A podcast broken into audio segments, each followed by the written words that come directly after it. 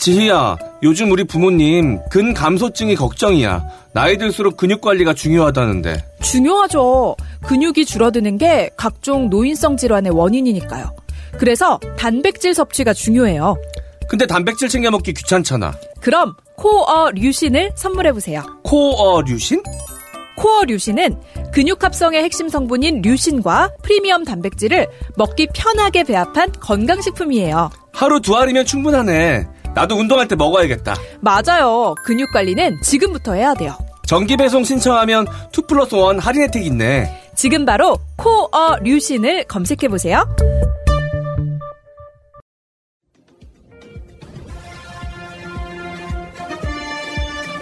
꼭 알아야 할 어제의 뉴스. 김정은 북한 국무위원장이 대남 노선의 근본적인 방향 전환을 선언했습니다. 김 위원장은 남북 관계를 적대적 두 국가 관계, 전쟁 중에 있는 두 교정국 관계로 규정했습니다. 남한을 더 이상 통일의 대상인 동족 관계, 동질 관계로 보지 않겠다는 겁니다. 대한민국이란 표현을 쓰며 국가 대 국가의 관계로 보겠다는 입장을 분명히 했습니다. 흡수 통일, 체제 통일을 국책으로 정한 대한민국 것들과는 그 언제가도 통일이 성사될 수 없다는 것입니다. 진보, 보수 정권 할 것 없이 북한의 체제 붕괴를 꾀하고 있다며 남한을 화해와 통일의 상대로 여기는 건 착오라고도 말했습니다. 조국평화통일위원회 등 대남 사업 담당 기구들을 정리하거나 개편하겠다는 계획도 밝혔습니다. 남북 관계가 불신과 대결만을 거듭해왔다면서도 그 책임은 오롯이 남한에게만 돌린 겁니다. 전쟁 위협도 노골적으로 드러냈습니다. 김 위원장은 미국 핵 전략 자산의 한반도 전개, 한미 핵협의 그룹 회의 등을 일일이 거론했습니다.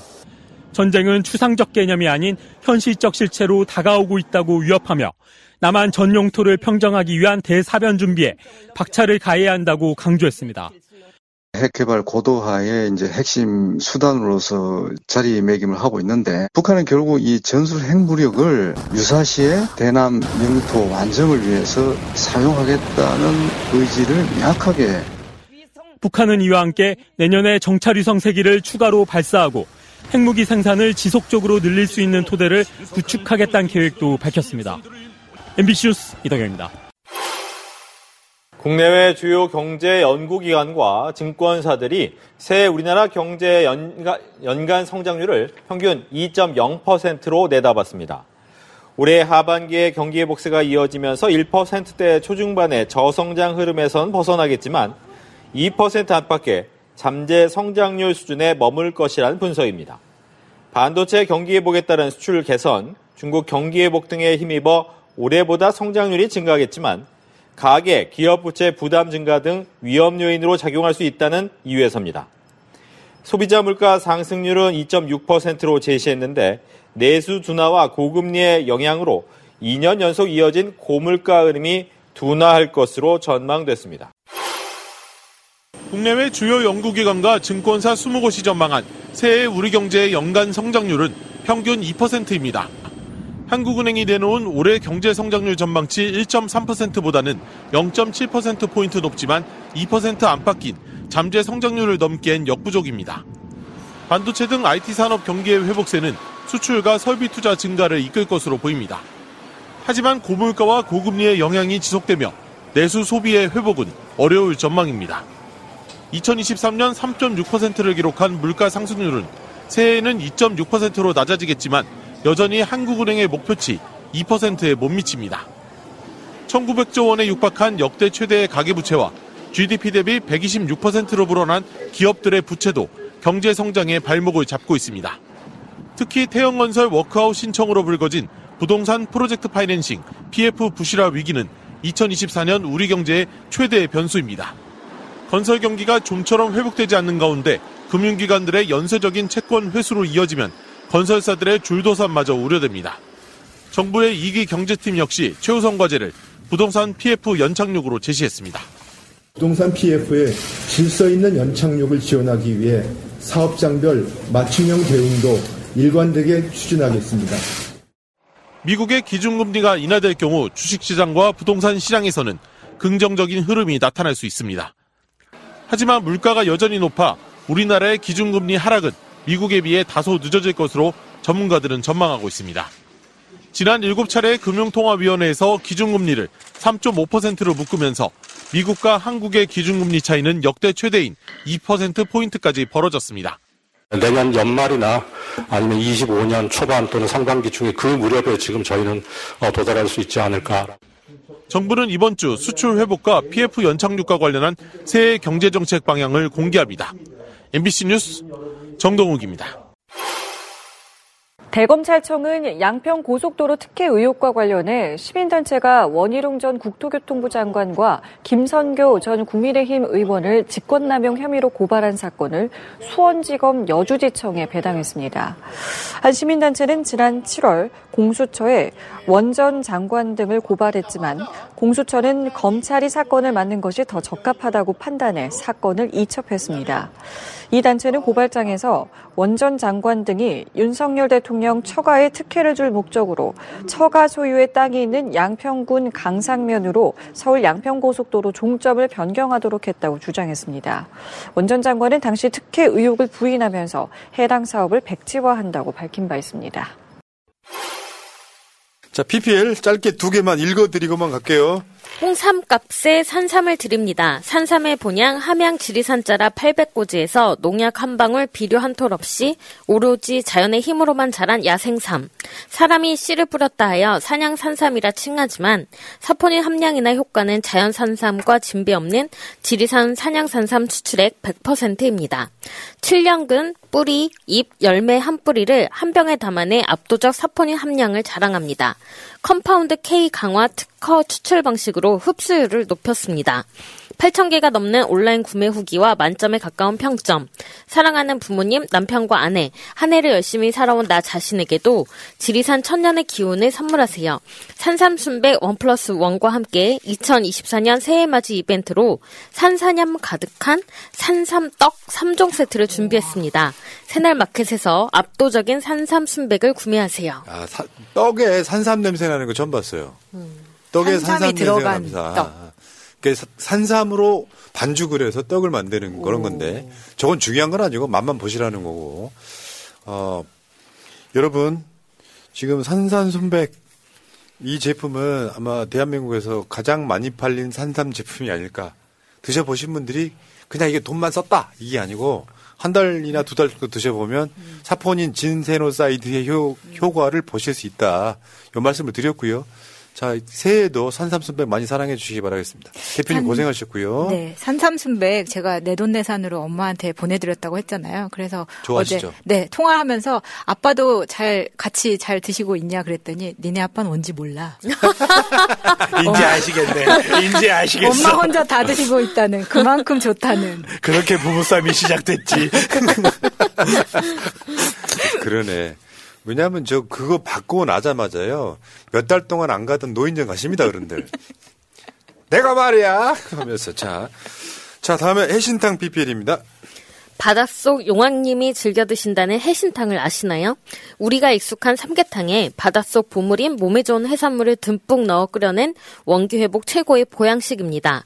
냉동을 보내드리는 게 아니라 싱싱하게 경매받은 당일 활 해산물을 산소 포장으로 최대한 살려서 보내드리고 바로 요리할 수 있도록 깨끗하게 손질한 국내산 생닭까지 구성하여 푸짐하고 신선한 보양식을 간편하게 먹을 수 있는 해신탕 세트입니다. 목포 뻘락지와 완도 전복, 해감이 완료된 생합, 생닭, 깊은 국물을 위한 국내산 한약재 티백까지 들어있어 받으신 그대로 넣어서 끓이면 귀한 해신탕이 완성됩니다. 무더운 여름에만 드시는 게 아니라 두세 분이 넉넉하게 드실 수 있는 양이 최고의 가성비로 해산물이 싱싱할 때 푸짐하게 끓여 드시는 것도 강력 추천드립니다. 두세 분이 푸짐하게 드실 수 있는 싱싱한 해신탕이 39,000원 무료 배송 특가로 진행 중이며 친지 가족분들과 푸짐한 해신탕으로 몸보심과 함께 연말 연초를 따뜻하게 보내보세요. 예, 지금 이거 사는 열풍이 불고 있더라고요. 열풍입니다. 새날에서도 지금 다 이거 신청했다 그러는데 저는 저 비주얼을 보면은 그냥 가마솥 때 저거 한 두세 개 한꺼번에 넣고 한 열대 명 모여서 이 나누면 진짜 좋을 것 같아요. 우리도 그런 파티 한번 할까? 찬성하시는 분들 1번. 어디죠? 저 펜션 같은 데 하나 빌려갖고요. 좋습니다. 저거 엄청 주문해갖고 가마솥에서 그냥 펄펄펄 끓이면 얼마나 맛있까? 이거 식당 가서 먹으면 거의 10만 진짜 원 비싸. 넘게 나오거든요. 저 이거 어제 댓글창 되게 재밌었어요. 화면으로 핥았대요. 맛있어 보여가지고. 자, 새날마켓 가시면 구매하실 수 있어요. 해신탕. 자, 해신탕 반응 진짜 네. 좋습니다. 자, 피필 여기까지. 야, 1번 엄청 올라옵니다. 또 괜한 이야기 했다. 내, 내가 윤석열하고 비슷해. 입이 방정이 돼, 진짜 내가. 자, 언제 한번 할게, 진짜로. 자.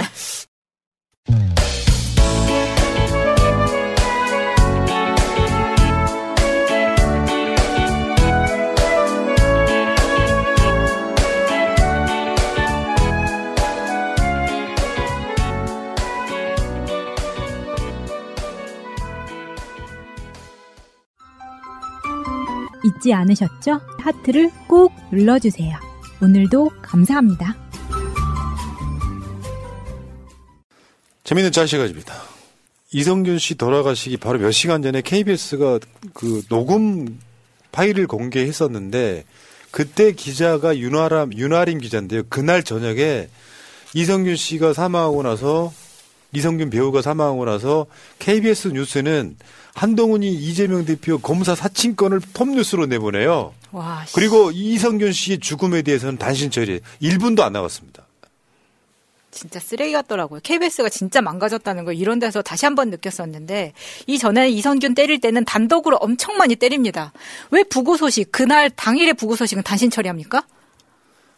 자기들이 범인이니까요.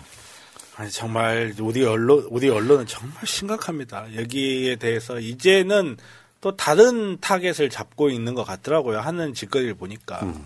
그게 누가 됐건 그게 이선균 씨가 됐건 정치인이 됐건 혹은 이선균 씨를 협박하던 그 마담이 됐건 간에 형사 수사가 시작 진행되고 있는 과정이고 그 절차에 있는데 예. 언론이 이런 식으로 소모하면 안 됩니다, 진짜. 이, 이 기자는 전화 통화 내용을 어떻게 입수했을까요? 누군가 줬겠죠. 문제는 이거를 이해 못하는 이직들이 있더라고요. 비사실 공표하고 어떻게든지 유죄 만들어야 공교롭게 이 사건 터진 게 김건희 최측근 김승희 자녀의 학폭 사건 때 이걸 터뜨리기 시작하면서 세 번이나 공개 소환해서 사람을 완전히 이제 사회적으로 매장시켜 버렸던 이 사건이 KBS 같은 경우 지금도 그렇잖아요. 언론이 죽였다는 얘기 하잖아요. 자, 그래서 만들어진 게 이거죠. 헤드라인 한번 보세요. 저 누군가가 저 저거를 헤드라인을 이제 진짜인 것처럼 쓴 것 같은데 우리들 심정은 저런 거 아니에요? 그렇죠. 저 원래 취재진들이었는데 그 방화범들이 범죄 현장에 다시 나타나서 그 방화 현장을 목격을 합니다. 그걸 보면서 희열을 느끼는데 마치 저기 서 있는 그 기자들이 자기들이 실컷 기사 써놓고 저 현장을 또 취재하겠다 와 있는 게 그런 방화범들의 심리를 계속 보는 것 같았어요. 그러니까 우리가 정치부 기자들이 이재명 대표 등이 질문하는 거 보잖아요. 얘네들은 썩은 느낌이 아니고요. 그냥 애들이에요. 정치 하나도 모르더구만. 위에서 시키는 질문만 해요. 그래서 나는 기자들을 신뢰하지 않습니다. 넘어갈게요. 오승진 인천경찰청 형사과장 경무관으로 승진. 이것도 사람 빡치게 하는 내용 중에 하나예요. 이성균 씨 수사했던 자가 승진했답니다. 이 정부는 유독 논란이 되고 문제가 되는 사람들을 승진을 시키는 것 같아요. 국민이 어떻든 여론이 어떻든 상관없이 너는 네 할 일 했고 내가 하라는 대로 했으니까 너의 목숨만은 내가 보장해준다. 그런 느낌 아니야? 김승희 등의 어떤 윤석열 쪽 비리를 잘 덮어서 네가 저 공을 세웠으므로 승진 이런 거 아니야? 너무하잖아. 수사는요. 돌아가시는 분들은 100% 경찰이나 검찰 잘못이에요. 죽고 싶은 사람이 어디 있겠어요. 하늘이 무너지는 것 같은 그 무언가를 뒷조사 하나 이런 걸 통해 가지고 그 사람 무너뜨리는 역할만 하고 있잖아요. 저 새끼들이 지금. 넘어갈게요. 배우 이성균의 죽음은 막을 수 있었다. 조국이 없앤 검찰 언론 티타임 부활. 저거는 여러분들 다 아시겠지만 검찰이나 경찰에 출입하는 애들이 수사 정보를 기자들한테 흘리고 피사실 공표하게 만들고 그래서 이미 여론 재판 해버리고 나중에 재판에서 무죄가 나오는 건 보도 거의 안 해버리고. 저걸 못하게 하는 거를 본인이 특혜라고 생각할까봐 가족 수사 이후로 하겠다고 했는데 한동훈이 법무부 장관 되면서 그 저걸 다시 살린 겁니다. 어. 티타임 보- 부활. 그러니까 거- 기자들 모아놓고 교육시키는 거예요. 밥 사주면 기자들이 내가 검사인 줄 아는 이, 참, 아이고. 또 티타임 부활 이런 게 무서운 게 티타임 같은 데 참석하는 사람들은 공적 라인의 정보를 안 믿게 됩니다. 나랑 친한 사람. 왜 우리도 그런 이야기 하잖아. 그거 나랑 친한 의사가 이야기했는데 뭐가 좋대. 공적 라인에서 오는 정보보다 이렇게 사적 라인에서 오는 정보를 훨씬 신뢰하는 경향이 있어요. 사람들이. 예.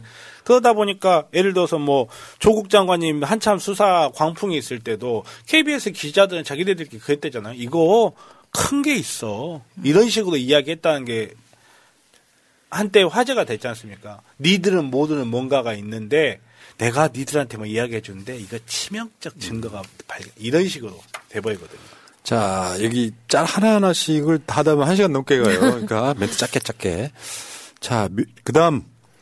김남국 의원이 어제 국회에서 명품백 받듯이 김건희 특검도라고 하는 팻말을 붙였던 거 화제가 됐었죠. 김남국 아직 살아있다. 네. 자, 다음. 아까도 이야기 드렸던 내용이지만 윤석열 특검을 거부하는 자가 범인이다. 대장동 특검 그렇게 요구했던 윤석열. 자, 어, 다음. 특검을 거부하는 자가 범인입니다. 국민의힘. 2023년 특검을 추진하는 자가 범인입니다. 얘네들이 이랬던 거죠. 21년에서 23년 오면서 50억 클럽에 대한 정체가 더 많이 드러났기 때문에 아, 이렇게 이제 그러니까요. 바뀌는 거죠 태도가. 자, 다음 짤 한번 보겠습니다. 총선 가는 길, 나 이게 제일 웃겼어요. 지금 누군가를 숨겨서 가. 당분간만 좀 숨어 있어. 그러니까, 저, 아유 정말 답답해 죽겠네. 자꾸 자꾸 어디로 데려가는 거야. 너 솔직히 많이 봐. 상태. 이- 이게 새날 방송 나오고 퇴근을 영산으로 하는 거 아니요? 너무 똑같아. 예. 이거 진짜 재밌었어요. 진짜 딱 그 상황이잖아요. 그리고 호위무사가 딱 따라가고. 자, 다음에 요거는 거북권 출동. 지금 거북권. 사실 지금은 이제 김건희 방탄 국회라고 보면 될 것 같고요. 저기 거북 위에 지금 한동훈이가 그, 그 거북 안에 이제 윤석열 거북이, 김건희 거북이 뭐 이렇게 돼 있는 거예요. 50억 거북이. 정말 지금. 좁아 보이네요. 진짜 거북하네요. 음, 진짜 거북하네요. 다음 짤 보겠습니다. 이것도 핵심이죠. 수사를 뭉개고 입법을 뭉개서 태어난 총선용 악법. 누가 만든 거냐. 결국에는 윤석열, 한동훈, 김건희다는 거잖아요, 지금. 정말 네. 자, 다음. 이가 우리- 아까 우리가 다뤘던 이슈죠. 독도 영토 분쟁 교제, 제3자 변제, 친일 미화, 오염수 방류, 설아 나라 팔아먹은 자들. 홍범도 장군님이시네요. 예. 부- 우리 붕짜자 붕짜인데 사실은 저거는 신원식이 아니고 윤석열이 문제예요. 윤석열 문제죠. 네. 결국 신원식을 뽑은 것도 윤석열이죠. 윤석열이기 때문에 자기하고 정치적 입장에 가장 잘 맞는다고 생각하는 사람 뽑은 거 아니에요. 다음 한번 볼까요? 지금 독도는 영토 분쟁 중이라고 이렇게 교재를 쏘아 올렸는데 자기 바로 앞에 떨어졌어요 지금. 어 대한민국 국방부 답네요. 요즘 그러니까. 미사일도 뒤로 쏘는 국방부. 그래서 많이 발전했네. 뒤가 아니고 제자리로 떨어졌으니까. 아까 나왔던 이야기인데 정리된 게 있습니다. 범정부 회의 수차례 국민안보 교육소를 검토했는데 여기에 영토 대통령 윤석열이가 경로했다는데 대통령실도 참여해놓고 이제 와서 경로 이렇게 안보 교육 범정부 추진회의 구성에 대통령실 국방부 통일부 국정원 안보전략연구원이 같이 들어가는데 대통령도 대통령실도 관여가 됐는데 지가 경로를 내. 그러니까 이런 식이라는 거죠. 나중에 그 북한과 관련해서 도발의 조짐이 보이면 보고하지 말고 선제 조치한 다음에 뭐라 그래서 경로하겠지 또. 어떤 새끼가 그걸 자 여기에 대한 이재명 대표의 SNS입니다. 회수해야 할 것은 정권의 대일 굴종 외교입니다. 독도가 영토 분쟁 중이라는 내용이 대한민국 장병 정신교육 자료에 기술됐습니다. 명백한 우리 땅엔 독도를 두고 일본 극우 세력의 전매 특허 주장을 인정하다니 용납할 수 없는 일입니다. 또 독도가 지워진 한반도 지도들이 교재에 다수 포함된 것으로 드러나 충격을 주고 있습니다. 강제징용 배상에 이어 후쿠시마 오염수 문제까지 일본 대변인을 자처한 윤석열 정권 굴종 외교의 단면을 여실히 보여줬습니다. 국방부는 해당 교재를 전량 회수하겠다고 밝혔지만 그런 식으로 얼버무릴 수 있는 일이 아닙니다. 영토와 역사를 지켜야 할 책무를 저버린 정부의 무능과 무책임을 반성하고 즉각적인 진상조사와 책임자 처벌을 이행해야 합니다. 윤 정부는 안보를 중시한다는 보수 정권답게 단호하고 신속하게 후속 조치를 단행하십시오. 이제는 독도까지 팔아넘기려 한 것이냐는 국민의 들끓는 민심을 받들 유일한 방법입니다. 결국 윤석열이 문제고 윤석열 뜻에 맞추다 보니까 이런 개소리가 됐잖아요. 이건 탄핵 사유에 진짜로. 독도를 사실상 팔아먹은 사건. 자, 다음 한번 볼까요? 우당탕탕 2023. 야, 상저하고 그랬더니 결국에는 상저하저. 무능한 정권 끝, 끝판왕들이잖아요, 진짜로. 심각하죠. 막판에 지금 태형건설 워크아웃까지 지금 가고 있는 건데요. 여러분, 지금 총선 끝나고 나면 윤석열 정권이 지금 막고 있는 것들 다 수가 터질 거예요. 다 터지죠, 어. 다. 사실 이제 저도 이쪽 업무를 하다 보니까 이렇게 이쪽 PF 관련해서 얼마나 지금 어려운 기업들 많은지 알거든요. 진짜 아는데 아 정말 심각합니다. 자 다음 어제 김홍일 방통위원장 청문회 있었죠. 근데 저게 지금 포크레인인데 포크레인인데 진짜 중요한 포크레인 대가리 있잖아요. 땅 파는 거 여긴 땅에 뚝 떨어져 있어. 전문성, 독립성은 땅에 떨어져 있습니다. 와 새날 텔레그램 정보방에 올려드린 링크 중에 저 청문회 때 이제 긴급 투입된 이소영 의원이 하는 발언이 있어요. 와 그거 들으니까 피가 끓더라고. 그 검사가 2,100명쯤 되는데 왜 대한민국의 사람들이 모든 분야에서 검사의 지위를 받아야 되느냐. 그 영상 한번 새날 텔레그램 정보방 통해서 한번 보시기 바라겠습니다. 자, 다음. 이거죠. 유명히 망신주기 수사. 모가지에 힘 좀 주겠다고 남의 목을 졸라서야. 딱 그런 거죠, 지금 이 상황. 근데 저거는요, 경찰이 문제가 아니고 사실은 이걸 지휘하는 가드, 가이드라인 세운 국방부하고 아주 법무부하고 윤석열의 책임이라고 보시면 되죠.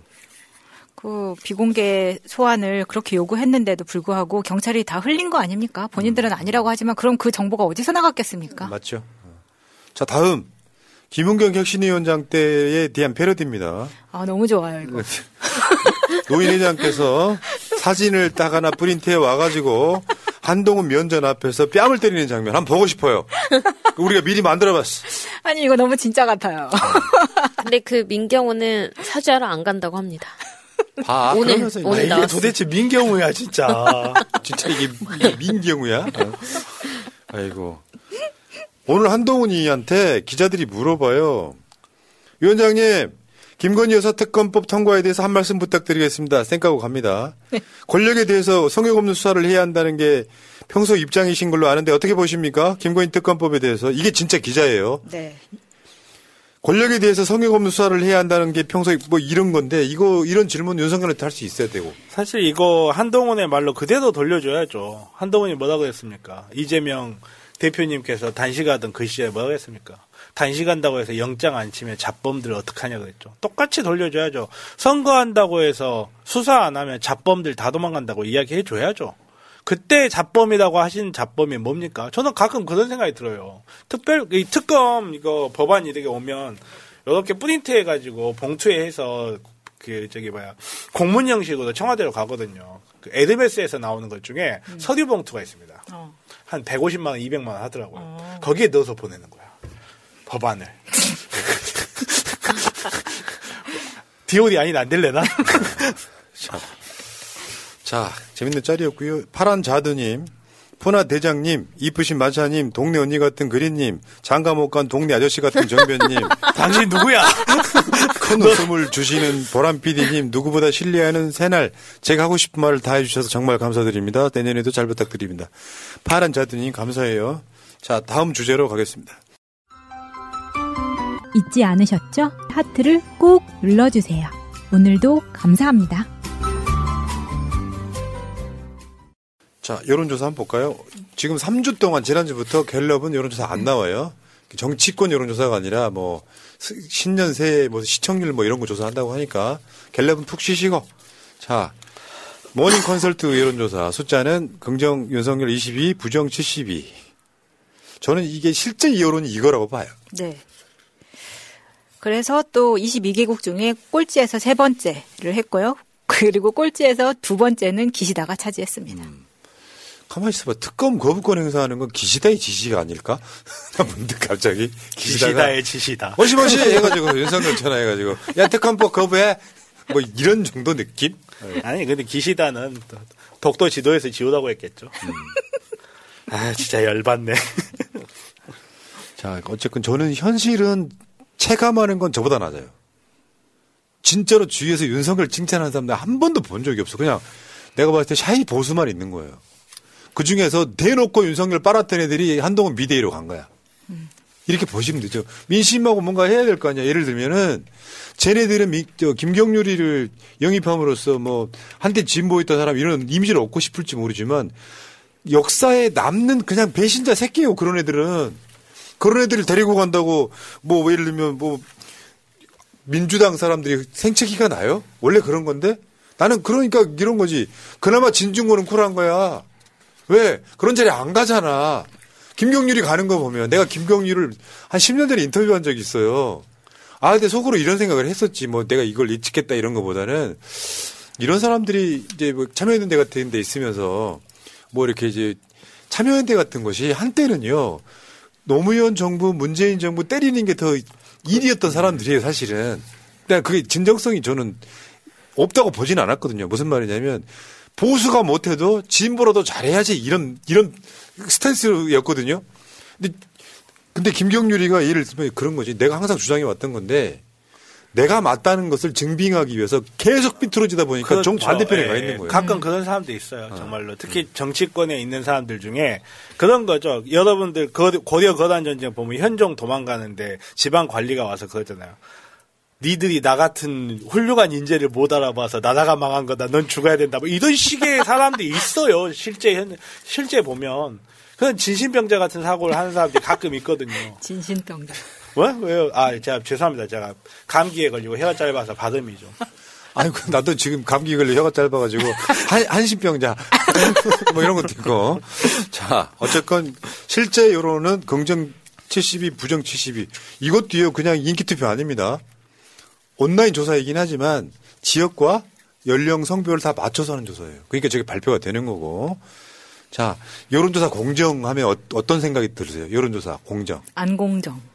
그러니까 이게 여러 가지 여론조사 중에 가장, 가장 보수적인. 보수적인 게 아니라 극우적이에요. 네. 극우적이죠. 이, 이거 주장하는 게 이거를 실제로 이렇게 요즘 공정을 운영하는 게 극우 단체에 가깝다 이야기를 하고 있어요. 얘들이 지금 여론조사를 어제 했어요. 차기 대통령 적합도 이재명 35.6, 한동훈 27.2 보수 편향 여론조사 공정에서 이렇게 나옵니다. 하우스 이펙트를 듬뿍 받았음에도 불구하고 그러니까 이게 뭐예요? 저 얼마 전에 고성국 TV가 의뢰했던 무슨 코프란가? 뭐 코를 풀었는지 어떤지 모르 거기에 코보나 코보나 거기에 한동훈이가 이재명 대표 이겼다고 나오잖아요. 네. 근데 그 여론조사를 쭉 봤더니 질문이 다 국민의힘 관련 질문이야. 그리고 나서 사람들이 아이 짜증나 죽겠네 하고 나가. 근데 보통 이 여론조사 스킬 중에 하나가 젊은 층 20, 30, 40, 50대들이 일하고 있을 시간에 전화를 돌려. 그때 일부 전화 안 받아. 바쁘니까. 그러면 여기 이제 뭐 이렇게 해가지고 나중에 야 이거 내가 왜 답해야 돼 이거 뭐 이런 거 있잖아요. 나중에 보니까 한동훈이 이기고 있어. 그 그렇게 해서도 지금 여론조사 공정이 좀 반박을 해주는 거예요. 실제로는 전 제가 봤을 때 저거 35.6 대 27.2 안 나옵니다 현실에. 거의 두 배 차이 날 거라고 봐요. 그리고 여론조사로 보면 지금 해외 나가면 떨어지는 윤석열 지지율 이게 여러분들이 보기에 김건희 특검 거부권 행사만큼이나 저는 파괴력이 있는 거라고 봐요. 뭐냐면 이런 거 있잖아요. 내가 잠을 못 자면 주말에 몰아 자잖아요. 사람 건강에 가장 첫 번째가 잠 잘 자는 거예요. 잠 못 자면 면역력이 떨어지고 잔병 골골하다 죽는 거야. 그래서 왜 벌충이라고 하지 않습니까? 잠도 부족하면 벌충을 해요. 지지율이 원래 그런 거예요. 내치가 대한민국 사회에서는 내치를 잘한다는 소리 좀 듣기 힘들어요. 그러니까 문재인 대통령이 코로나 방역 열심히 하면은 국내에서는 데모하고 있잖아. 시위하고 있잖아. 사람 살려내라고. 근데 해외에 나가면 한국이 부럽다라고 각 정상들이 막 부러운 걸 표시내잖아요. 그러니까 해외 정상들 만나가지고 뭔가를 하면 지지율이 기본적으로 올라. 근데 윤석열이 반대가 돼버렸어. 해외에 나가면 논란이 생겨 지지율이 떨어져. 그렇죠. 119 대 29. 그러면 이거는 아까 김건희 거, 거부권 행사하는 거랑 같은 맥락으로 윤석열을 무너뜨리는 몇 가지 축 중에 하나예요, 이게 지금. 할 수 있는 게 없잖아요. 할 수 있는 게 아무것도 없어요, 지금. 돈이 없어서 돈을 살포할 수도 없고, 경제가 좋은 것도 아니고, 그러다 보니까 보복을 하라 어쩌다 이런 소리나 하고 있는 건데, 저는 이미 굉장히 심각한 악, 지금 악화가 계속 뭐라 그러죠? 양화를 구축하죠. 예, 그 계속 그 모양으로 가버리고 있어요. 사실 그래서 그- 시작부터 갔는데. 그 돌파구를 순방에서 찾은 건데 표에서 보시는 것처럼 윤석열 정부가 가장 순방을 많이 했습니다. 16회. 그리고 60박. 이명박도 똑같이 16회 나갔지만 이명박은 그래도 58박 했단 말이에요. 근데 이걸 이렇게까지 나갈 일이냐. 25개국. 그리고 지금 한 달에 한 번 이상 나간 거예요. 10, 1년 12달 동안 13번 나갔기 때문에 다시 한번 말씀드리지만 이러면 일상 생활이 안 됩니다. 한국에서 생활이 잘 안 된다는 점. 근데 국가 수장이 이걸 얼마나 했을까. 다음 거 한번 보여주세요. 다음 거를 보시면은 이게 어, 문체부에서 해외 문화 홍보원에서 모두 발행하는 겁니다. 제 이걸 어떻게 찾았냐면 윤석열 순방 의미와 성과라고 하면 모든 순방에 대한 의미와 성과를 담아서 여기서 레포트를 다 만들어내고 있었어요. 도대체 의미와 성과는 찾아볼 수가 없는데 앞에 이 표지만 이렇게 번지르르 하더랍니다. 여기에도 돈이 다 들어갔겠죠. 세금 이 레포트 만드는데. 의미와 성과 119대 29. 그러니까요. 어. 근데 이 119대 29가 너무너무 상징적인 게 얘네들이 세상을 어떻게 바라보고 있는가요. 119대 29의 상황에서도 막판 역전할 수 있다라고 했던 거 진심이었을 거야. 아마. 자기네들은 그렇게 알고 있었 을 거예요. 쓴소리를 못 듣니까. 지금 김건희 특검법 거부하는 것도 아마 얘네들 자기네들끼리 뇌피셜 미친 듯이 돌리고 있을, 돌리고 있을 거예요. 김건희 특검 그 거부하고 동훈이가 거기 거기 맞고 동훈이가 지금 지지율 거기까지. 그럼 동훈이가 제명이 막어. 그래갖고 하면 우리가 총선 승리해. 됐지? 진짜 그랬을 것 같아. 159대 대141 이러고 총선 결과 나와 보면 정말 근데 자기만의 세상에 갇혀 있는 사람도 있거든요. 외부의 객관적인 걸 보지 못하고 자기만의 이번에 뭐 한동훈도 뭐 그 수학연설 할 때 그 안에다가 서태지와 아이들 숨겨놨다 막 나오잖아. 근데 정말 숨어 있어요. 그 안에 환상 속의 그대라고. 정말 이 자기네들 환상 속에 빠져가지고 엑스포도 유치할 거다. 괜찮아. 김건희 특검 안 받고 50억 특검 안 받아도 우리 총선 승리할 수 있어. 동훈이가 이거 이것만 잘 해주면 돼. 지금 그러고 있을 거예요. 정말 이걸 고맙다고 해야 될지 코미디라고 해야 될지 개그라고 해야 될지 모르겠는데 술에 취했으면 원래 세상이 다 내 것 같고 뭐든 다 할수 있을 것 그렇죠. 술 같고 취해가지고 그렇죠. 자고 있는데 보고 오면 짜증 나니까 보 보복에 이제 그런 거예요. 그 현실을 도피하는 성격도 있잖아요. 해외 나가는 게. 그렇죠. 지지를 올리려고 그러는 것도 이제 현실을 도피하고 맞아요. 싶은 것도 분명히 있고요. 그런데 부산 엑스포는 아마 그게 결론적으로 부울경 지지율이 무너지면 윤석열은 탄핵 각이거든요. 더 이상 버틸 게 TK로는 한계가 있단 한계가 말이에요. 있죠. 인구도 충청도도 적고. 이미 어. 30대 60이 됐고 부울경도 지금 35대 55 정도란 말이에요. 그런 상황에서 아니 평상시 때 이태원 참사에도 사과를 안 하던 놈이 부산 엑스포가 119대 29로 참패를 나니까 부산 내려가 가지고 뭐 죄송하게 됐습니다. 근데 앞으로 뭐 뭐 해야 될 거는 차질없이 진행하겠습니다 하고 재벌 총수들 이리 와이 새끼들아 그래 갖고 떡볶이 처먹고 떡볶이 처먹고. 그, 그 업소에다가 무슨 위생지도나 밖에 쳐 만들고 아니 그게 그러니까 사실은 재벌 총수들은 윤석열을 병풍 세운 거라는 얘기가 있잖아요. 그 사람들은 영원한 권력에 가까워 대한민국이 존재하는 한. 근데 이 아니 그러니까 이게 처방 자체가 너무 이상하잖아. 어, 시장에 재벌 총수들 데리고 가서 니들이 부산 발전시켜 이런 것도 아니고 도대체 뭐냐. 그러니까 얘네들은 외교도 후지지만 외교가 실패했을 때 처방도 후져. 나아질 사- 가능성이 없어. 내년 순방비 또 올린다잖아요? 그러면 또 이제 1월달 어디 한 시간쯤에 가면은 또 어디 나간다는 소리가 또 기어 나오는데 김건희 출국 금지 시켜야 돼. 지금 이번 나가면 안 들어올 수 있다. 진짜 자, 잠깐만요. 안 나가면 잠깐만 내보낼 게 낫지 않을까요? 그러면 그냥 눈 한번 딱 감고 아니 문제는 범인을 놓치면 기소를 못 해요 이 사람. 아니 그냥 일단 그냥 일단 방출해. 그러니까 사람들이 그랬단 말이에요. 재벌들 병품 세우니까 미친놈 아니야 저거. 그렇죠. 군부 독재 때도 안 하던 짓거리를 하고 그렇죠. 있는 거 아니에요. 지가 뭘 한다고 젓가락질로 뒤적지덕 하면서 아 진짜 나 아이고 그 뒤에 서 있는 사람들은 도대체 떡볶이를 못 알겠어요. 그 뒤에 있는 사람들이. 그러니까요. 여러분들이 나오는 여론조사라는 게 예를 들면 이런 거야. 진짜 정확한 여론조사는 길거리 딱 지나가다가 너 몇 살이야? 어디 살아? 해서 딱 그 표집을 천 명을 만들면 여론조사 정확히 나올 거예요. 근데 우리나라 여론조사라는 게 내가 여론조사를 참여하고 싶지만 여론조사에 응답할 수 있는 시간이 안 되면 못 하는 거예요. 말하자면 왜- 여론이 굉장히 왜곡돼 있어서 저는 이재명 대표가 대선 때 선거 실패했던 첫 번째 사유를 내가 뭐라고 꼽았냐면 여론조사였어요. 여론조사가 박빙 비슷하게 한데 열- 박빙 열세였잖아요. 근데 안철수가 단일화하면서 9%. 사실은 아. 지고 있다고 생각하는 진보 지지층들이 상당수가 투표장에 안 나가면 그게 정말 지는. 거예요. 그래서 김어준 총수가 여론조사 꽃을, 꽃을 만든 겁니다. 거고. 정확하게 하자. 우리한테 불리하더라도 정확하게 여론조사를 해서 우리가 포기할지 말지라든지 조금만 더 하면 지금 상황이 그런 거예요. 내가 봤을 때 강서구청장 보궐선거 때보다 더 악화됐어요. 네. 지금 분위기가.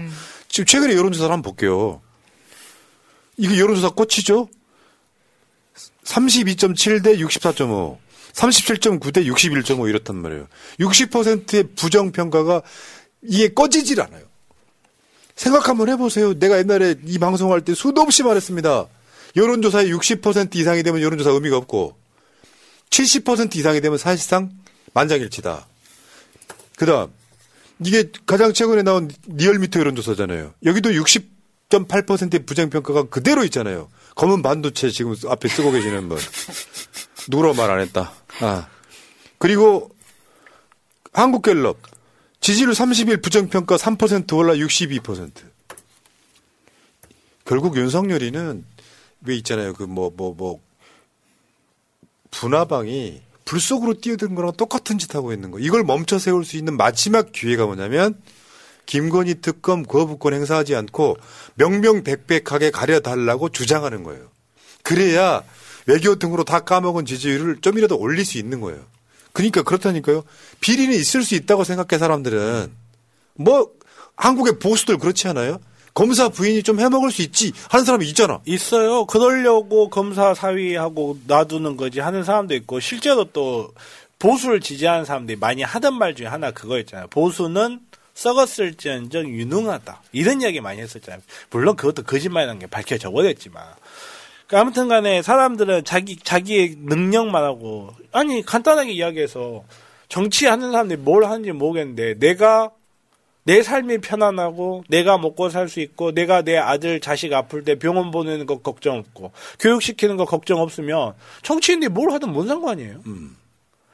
대부분 사람들은 그렇게 생각한단 말이에요. 설령 정말로 이 사람이 능력이 있다. 물론 그래서 안 되겠지만 정말로 능력이 있고 내 삶에만 큰 영향을 주지 않는다면 뭐 좀 해먹어서 꼭 호주머니에 꾸겼는데 크게 뭐라고 안 한단 말이에요. 근데 내가 죽겠는데 지금 우리 어머니는 팔순 노인이 5시간씩 일하면서 15만 9천 원 받아서 그걸로 생활하고 있고 무릎 아프신데 병원 갔더니 병원비 어마어마하게 올랐고 약값 올랐는데 우리의 학원비는 한 달에 500만 600만 원 들어가고 그러면 국민들은 눈을 안 돌릴 수가 없어요. 지금 상황들이 이렇습니다. 오늘요, 새날 텔레그램 정보방에 제가 올려드린 글 하나 읽어드릴게요. 더 이상 살고 싶지가 않네요.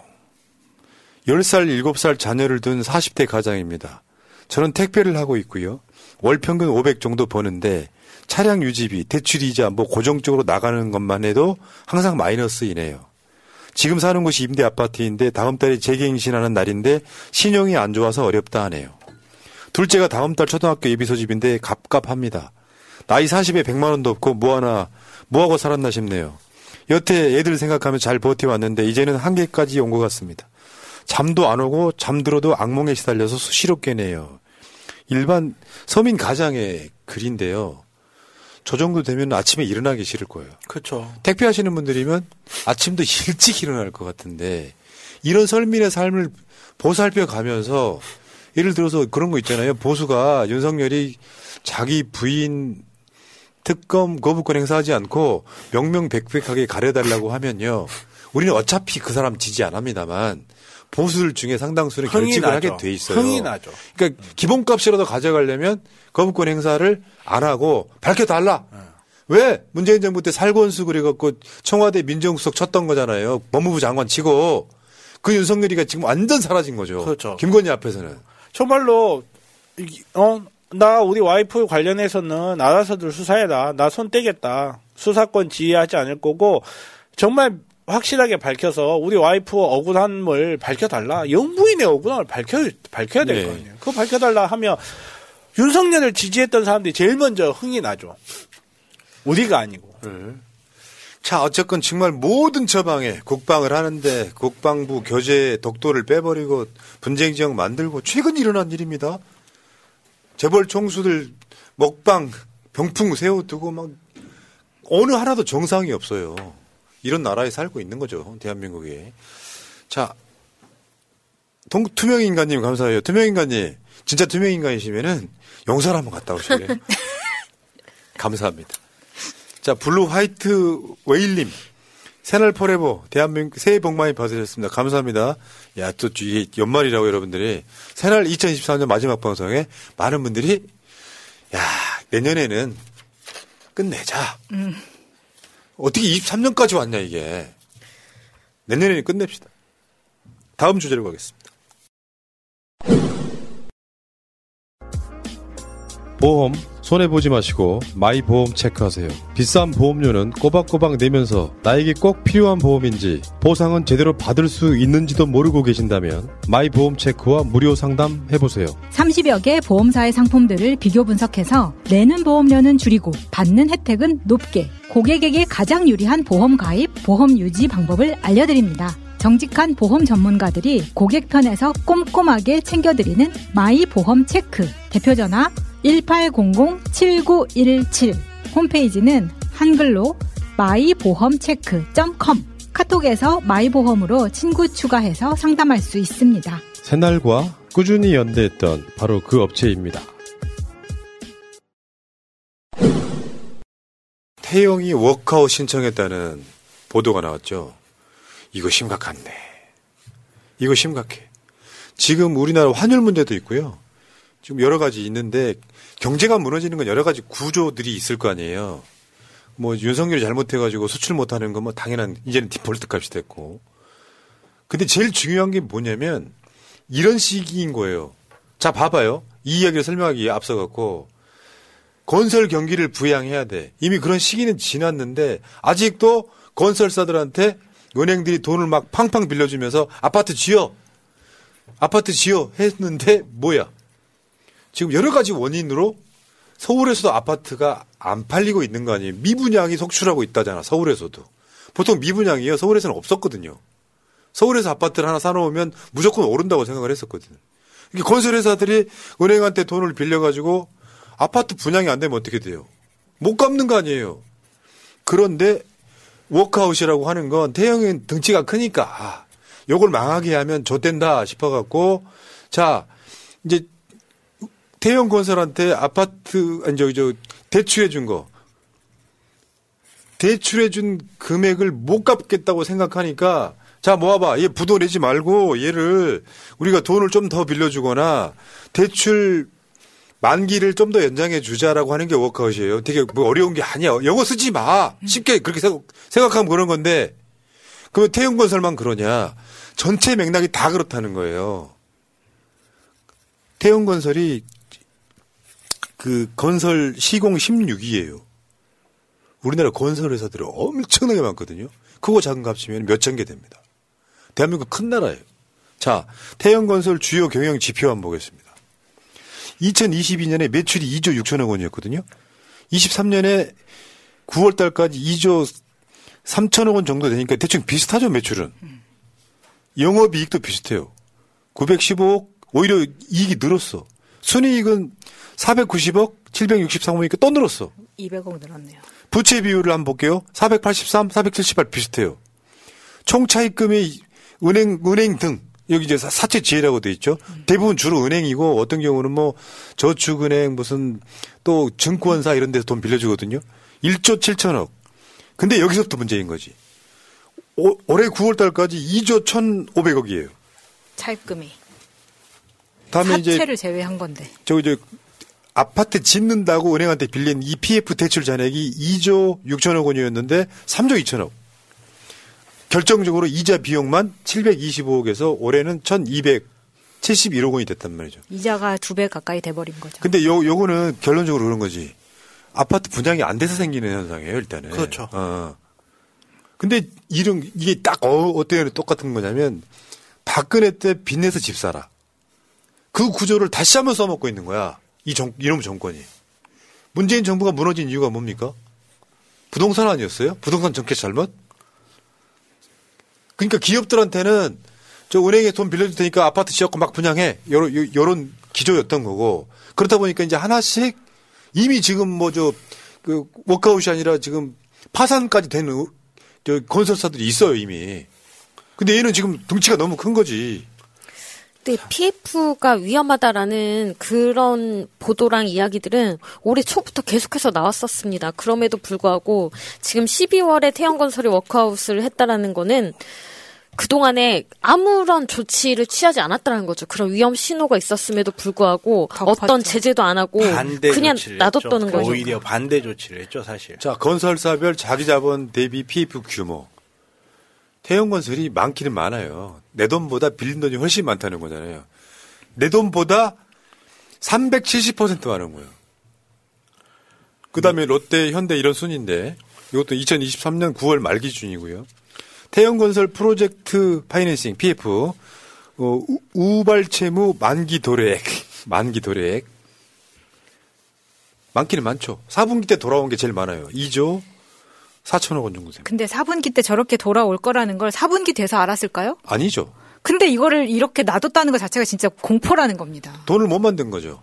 안 팔렸기 때문에. 그러니까 이게 참 비극이에요. 이게 비극인데 그 연끌이다 뭐다 하면서 집값을 올리고 거기에 공급을 올린다고 해서 공급을 올렸는데 걔네들이 세금 많이 내는 게 싫어가지고 윤석열 찍어버렸어.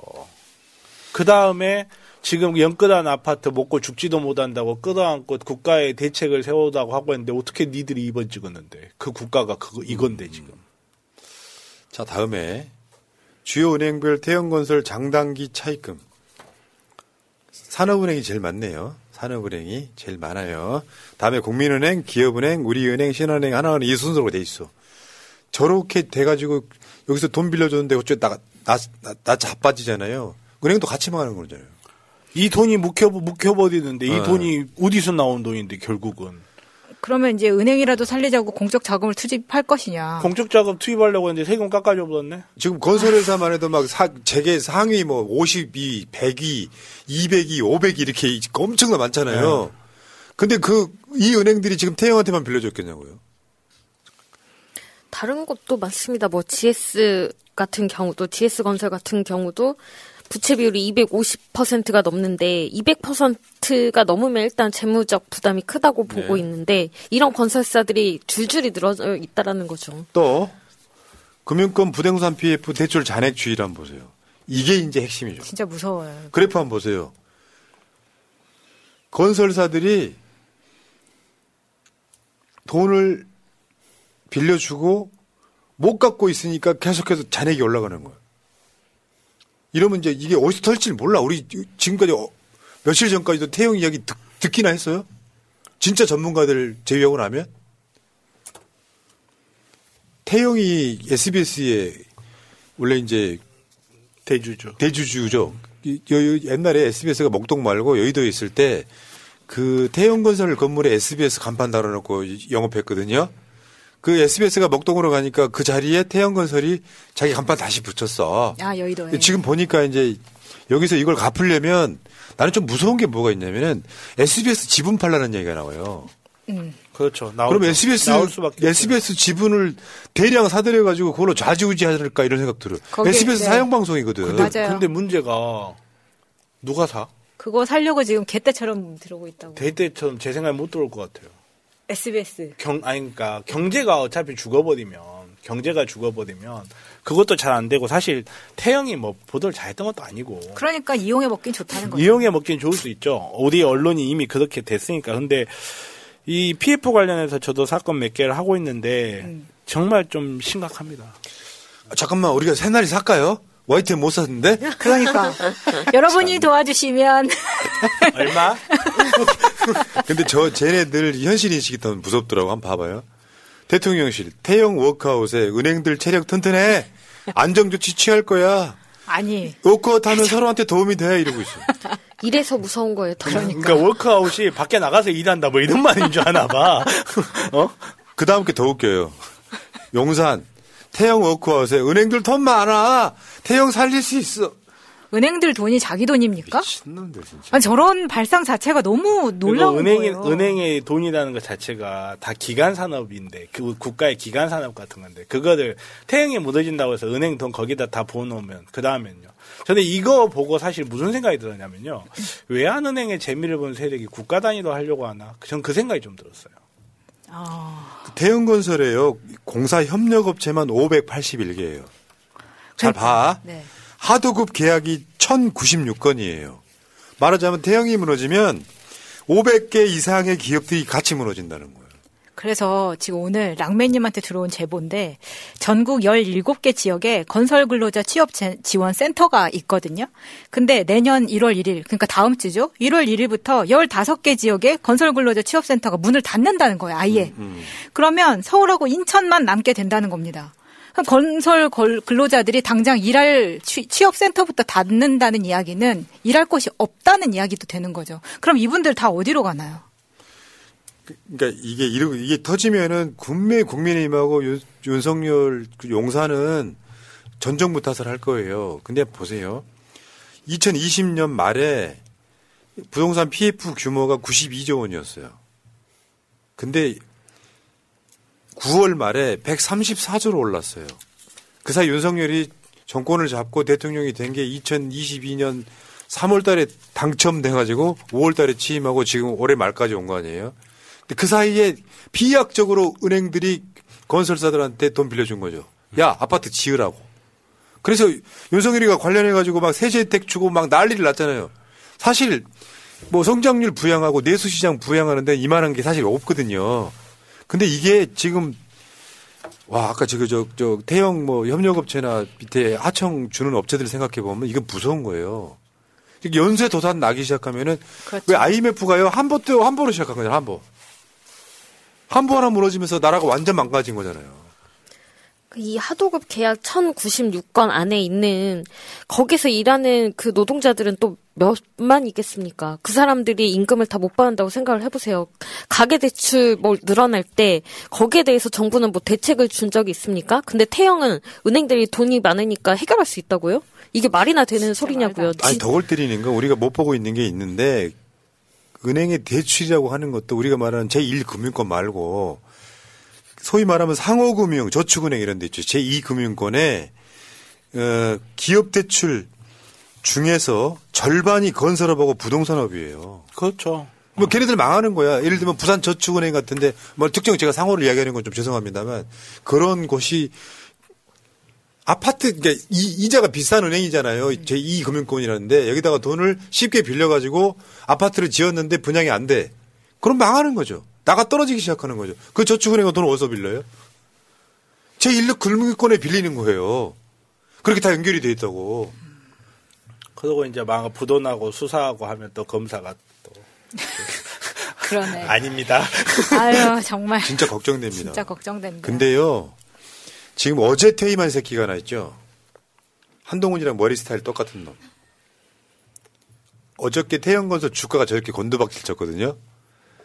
이취임식 하면서 시장이 뒤집어진 날 삼선 먹겠다 포스터를 붙였어. 어저께. 무능의 상징. 진짜 이 사람이 다른 부총리도 아니고 경제부총리입니다. 추경호 임 그러니까 임명될 때부터 말이 많았지만 저거 지금 총선 나가겠다고 이임식 하는 저 꼬라지가 저는 이 태형건설 이 주식 이거 보시면은 주식 거래량을 밑에 빨간 그래프 보시면은 이게 지금 아비규환이거든요.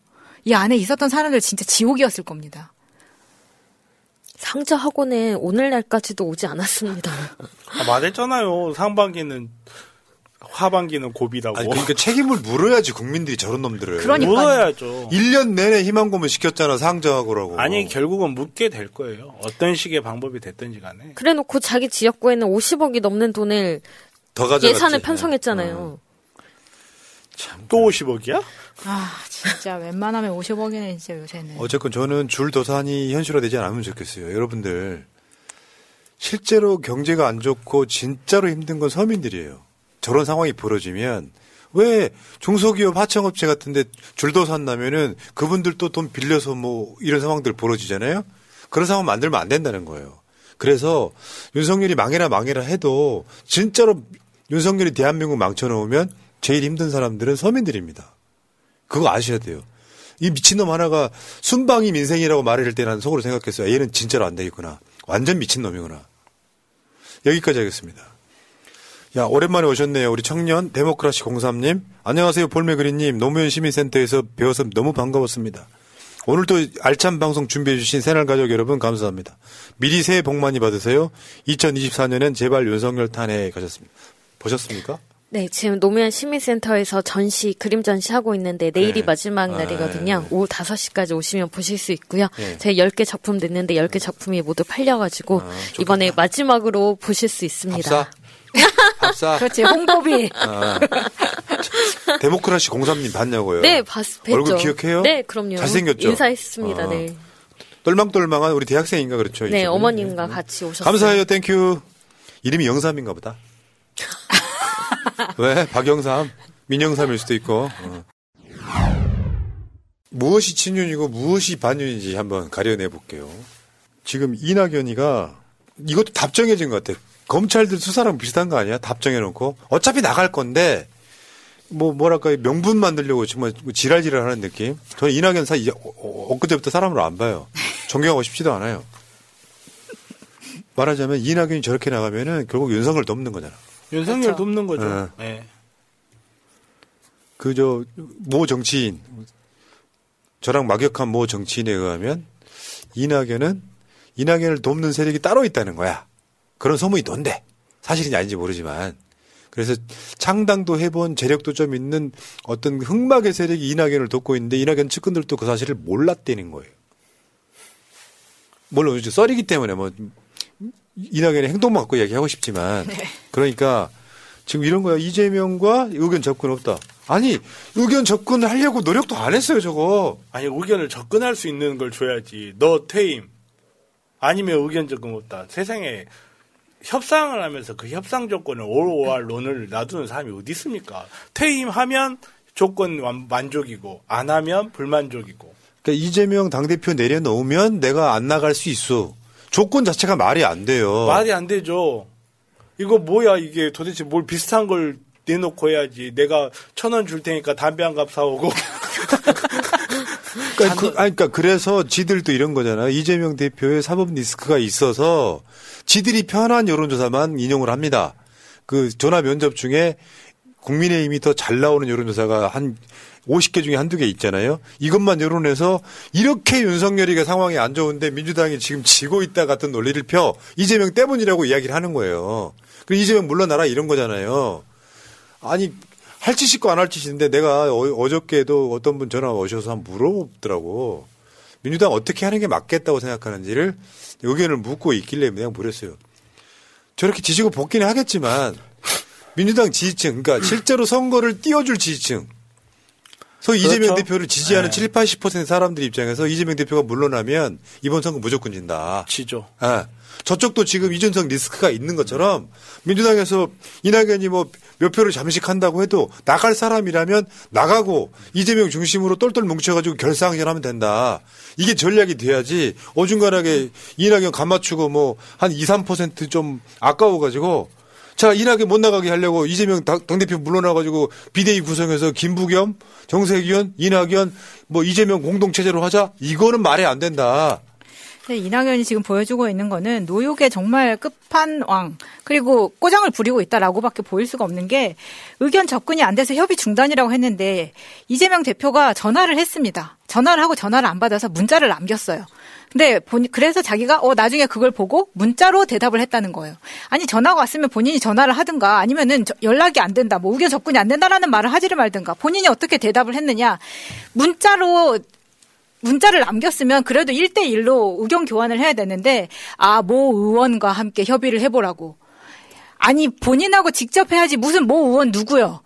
비명 똥파리 누구 그런 그- 사람들 그 붙여다가 의원이 하라고 그 사람이네. 그런 그 사람 같아요. 근데 그런 식으로 협의를 한다고 하면 누가 하자고 하겠냐고요. 아니 그리고 이낙연, 할 마음이 없어. 이낙연에 대해서 뻔뻔하다고 안 할 수가 없는 게 결국은 내 자리를 만들어내 내 자리는 내 나라거든요. 결국은 근데 자기가 민주당의 가장 유력한 대선 후보 중에 하나였던 사람이 대선이 끝나자마자 그 자리를 비워버리고 외국으로 나가버렸어요. 그 자리를 누가 남겨놔요? 만약에 정말로 이낙연이 그때 대선에 진 그 상황에서도 자기가 자기 자리를 유지해주면서 목소리를 내주고 이재명이 이낙연을 도와줬건 이낙연이 이재명을 도와줬던지 간에 그런 상황에 있었다면 지금 민주당의 이낙연계가 거의 자리가 비어버리고 이낙연 본인 설 자리 하나 없는 이 상황이 됐겠냐고요.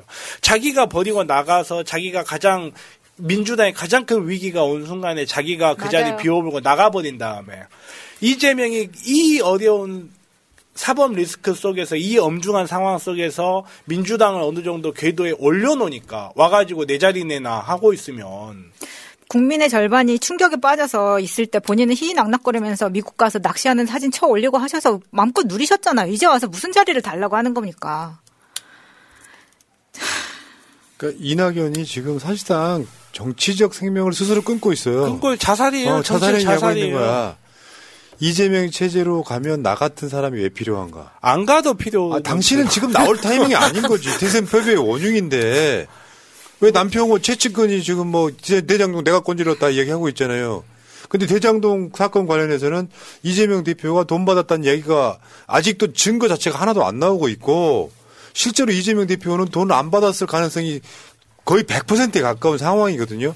근데 저걸로 23만 표 차이 대선을 뛰게 됐으면 이낙연은 그냥 야 윤석열이라고 하는 역대 무슨 말도 안 되는 놈한테 정권 빼준 일단 공신이란 말이에요. 그렇다고 뭐 국무총리 때 잘했냐? 자기가 국무총리 할 때 뭐 부동산 같은 거 대응 잘못해가지고 인기 떨어졌고 결국에는 자기가 국무총리 그만두고 민주당 당대표 하고 대선 나가려고 당원 당규까지 바꿨던 민주당 역대 최대 수혜자예요. 저 사람은 척불 집회 때도 어떤 것도 노력하지 않은 사람이야. 아무것도 안 했잖아. 그런 사람이 국무총리가 되고 나서 민주당 당대표 만들어 준다고 당원당규 바꿨던 까지 기억나시잖아요. 만약에 이재명 대표가 대선 나간다고 당원당규를 바꾸고 나간다면 어떻게 하겠냐고. 난리 쳤겠죠. 근데 지 얘네들이 지금 이재명 대표를 떨어뜨린 원흉들인데 이제 와서 갑자기 이제 대선 끝나고 나서 이제 2년 만에 총선이 다가오니까 또 똑같은 짓을 하고 있는 거예요. 나는 그래서 이낙연이 앞- 앞으로 내 호적에 지웠다고. 이 사람 민주당 사람 아니야. 호적에 있으셨어요, 이분이? 아니 그래도 우리가 저 문재인 정부 때 총리여가지고 그냥 우리 사람이라고 인식했던 것 인식을. 하고 저도 한때 참 좋아하려고 되게 노력을 많이 했고 참 좋아한다 좋아했다는 말이 안 나오대요. 근데 아무튼 그게 사실이니까. 근데 이 사람이 지금 하고 있는 건 노욕이라는 말로밖에 설명이 안 돼요. 자기가 아직도 민주 민주당의 당 대표였고 자기가 아직도 총리인 줄 알아요 지금.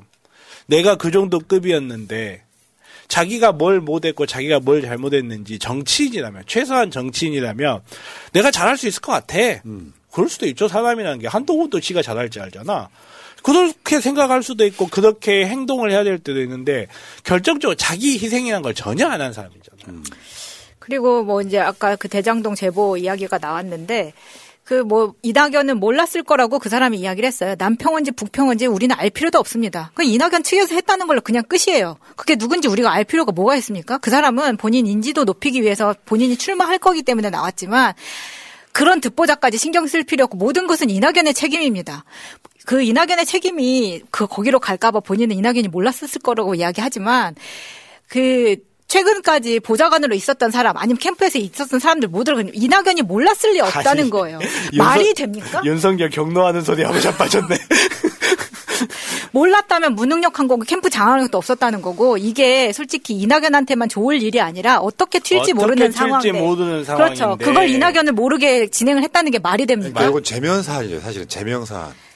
역대급 제명 사안이죠. 그리고 이거를 제보를 한 것으로 끝이 아니라 이 사람이 그 제보에 대한 내용과 자료를 어떻게 수집했는지 불법적인 내용은 없었는지를 파악해서 이 사람은 사법 처리돼야 되는 사람이에요. 아, 그 고속도로 저기 뭐야 그 수- 배수구에서 주웠대요. 자, 근데 오늘 이석현 씨가 탈당을 해요. 누구요?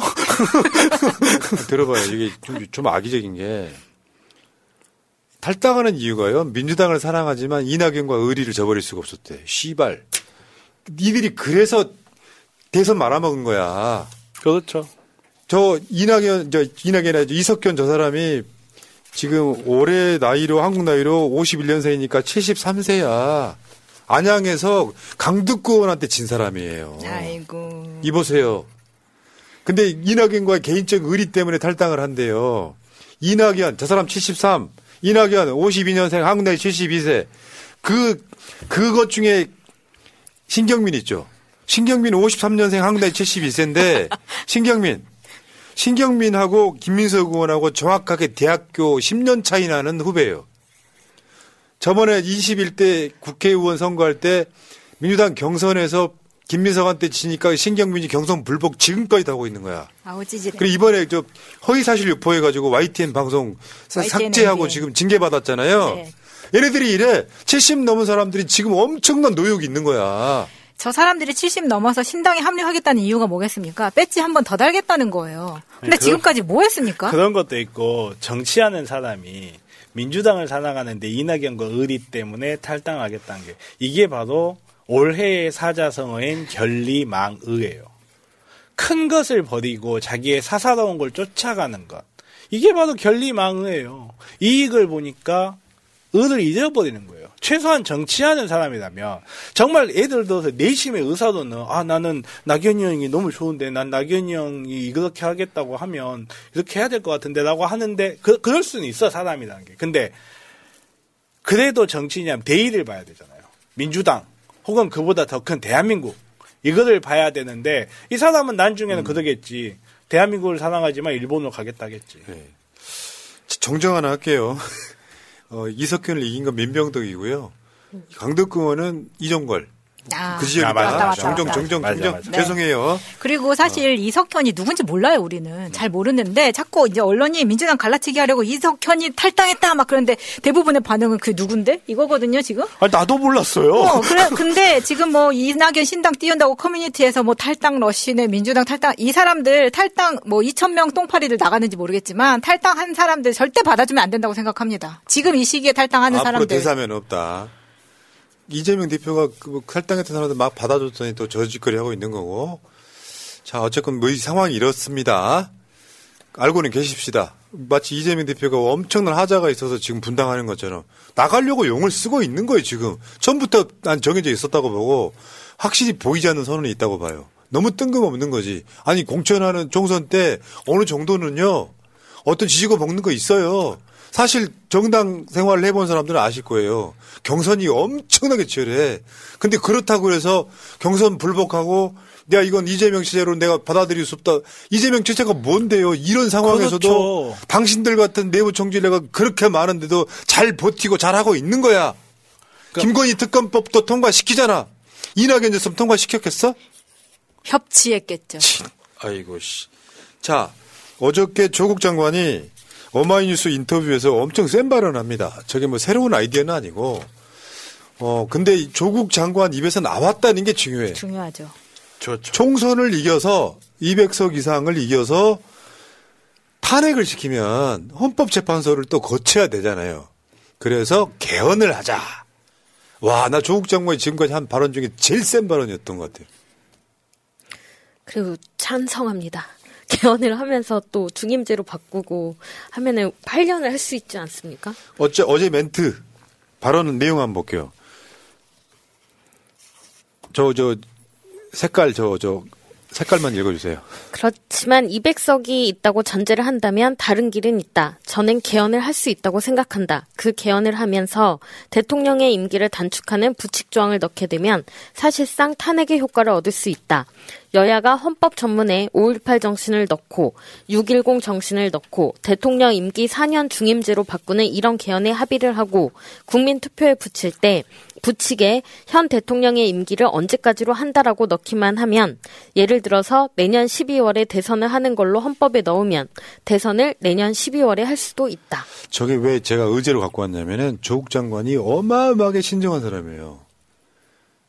법학자잖아요. 근데 조국 장관 입에서 저런 게 나오는 거죠. 사실 지금 저거는 그냥 맥락이 아니라 윤석열 거부권 행사 등과 연관이 또 있습니다. 이런 상황에서 가장 좋은 아이디어가 그렇잖아요. 개헌이라는 걸 법을 헌법을 바꾸는 건데 헌법에는 넣기 나름이 모든 것이 다 법인 거잖아요. 어차피 개헌은 할 때가 됐거든요. 해야만 하고 87년 낡은 헌법 체제가 오랫동안 훌륭하게 역할을 해왔던 건 맞는데 지금은 이미 시대의 한계에 이르고 그 시대의 한계를 잃은 걸 보여 상징적으로 보여주는 게 검찰이에요, 사실. 검찰을 어떻게 못하는 가장 큰 이유 중에 하나도 헌법상의 한계거든요. 그렇기 때문에 개헌은 반드시 있을 수밖에 없고 그리고 탄핵이라는 과정은 또 굉장한 혼란을 수반할 수밖에 없어요. 어찌됐든지 간에 그게 우리가 원하, 물론 이제 탄핵이 야 국민이 원하니까 하는 거지만 그 탄핵 과정에서 발생하는 그 혼란 그거를 극복할 수 있는 방법이죠. 개헌을 함으로써 어차피 다음 정권에 가면 개헌을 해야 됩니다. 반드시 해야 된다고 봐요.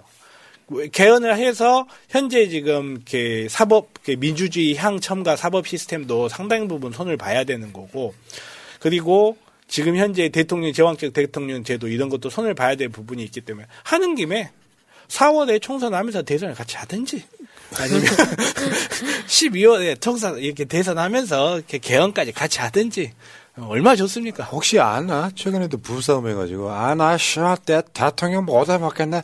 나 사표 사임하겠습니다 할 수도 있지 않을까? 하도 들볶여가지고, 누구한테? 저기 계시잖아요. 자, 그, 그런 칵 한번 해주세요, 칵. 어, 어. 다리 한번 올려주시고요. 어. 그, 그러니까 그런 그, 그 상황이 그런 거예요. 자꾸 니들 에르메스도 안 가지고 오면서 자꾸 자꾸 나한테 이런 거 시키지 말라고. 이런 이런 거예요. 헌법재판소를 통과하느니 음. 저것도 개헌하면 국민투표를 해야 돼요. 근데 국민 여론은 60%가 그쵸. 윤석열 네. 끌어내려라 하고 있는 분위기니까 이게 훨씬 좋은 방안일 수 있다. 답답해서 한마디 하신 거예요, 내가 봤을 때는. 그리고 사실은 개헌은 국회에서 통과하면요. 국민투표에서 부결될 일이 거의 없어요. 반대하는 사람 찍어도 안 나와요, 그냥. 대부분 사람들은 관심이 있는 사람들만 나오기 때문에 반대표를 행사할 가능성이 현저하게 떨어져요. 그래 나서 어찌됐건 200석만 먹으면 됩니다. 잘 먹겠습니다. 음.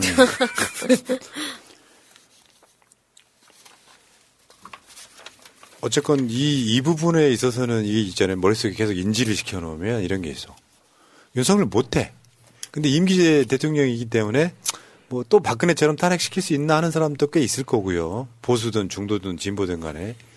근데 머릿속에다가 야, 이게 방법이 전혀 없는 게 아니고 이 박근혜는 탄핵시켰으니까 똑같이 200석 만들어주면 사실 200석 만들어준다는 건요 바로 윤석열 탄핵 뭐 임기 중단 개헌으로 가지는 않아요. 뭐냐면 윤석열이 거부권 행사를 해봐야 다시 제2의 요구권은 다, 다 그렇죠. 통과시켜버릴 정치적 정도의 유불리라는 걸 점에서 봤을 때 정말로 민주당이 200석이 넘었다. 윤석열 그냥 놔두는 게 나을 수도 있어요. 음. 모든 개혁 할 수 있는 거 다 한 다음에 책임은 다 윤석열한테 돌려보일 수도 있거든요. 그렇게 되면. 그러니까 예를 들면 특검 거부권도 200석이 돼버리면 특검을 해야 되잖아요. 그렇죠. 그럼 이- 이런 과정도 있다고. 특검이 이제 만들어졌어. 그럼 그 특검이 하다 보니까 윤석열이 결정적인 거 사실은 김건희 특검 관련해서 뭐 고속도로 정점을 바꾸거나 또 무슨 뭐 인사에 개입했다거나 이 주가 조작 이런 것들이 윤석열이 개입한 걸로 드러나면 또 탄핵 사안이 되는 그렇죠. 거예요. 계속 하는 거죠. 계속. 명분 쌓기라는 게 되는데 사실 이미 내가 계속 말씀을 드려왔지만 총선에서 민주당이 180석만 해도 윤석열 탄핵이란 말은 무슨 말이냐면 민주당 말고 다른 정당들이 얻는 표도 그러니까 의석도 있을 거 아닙니까?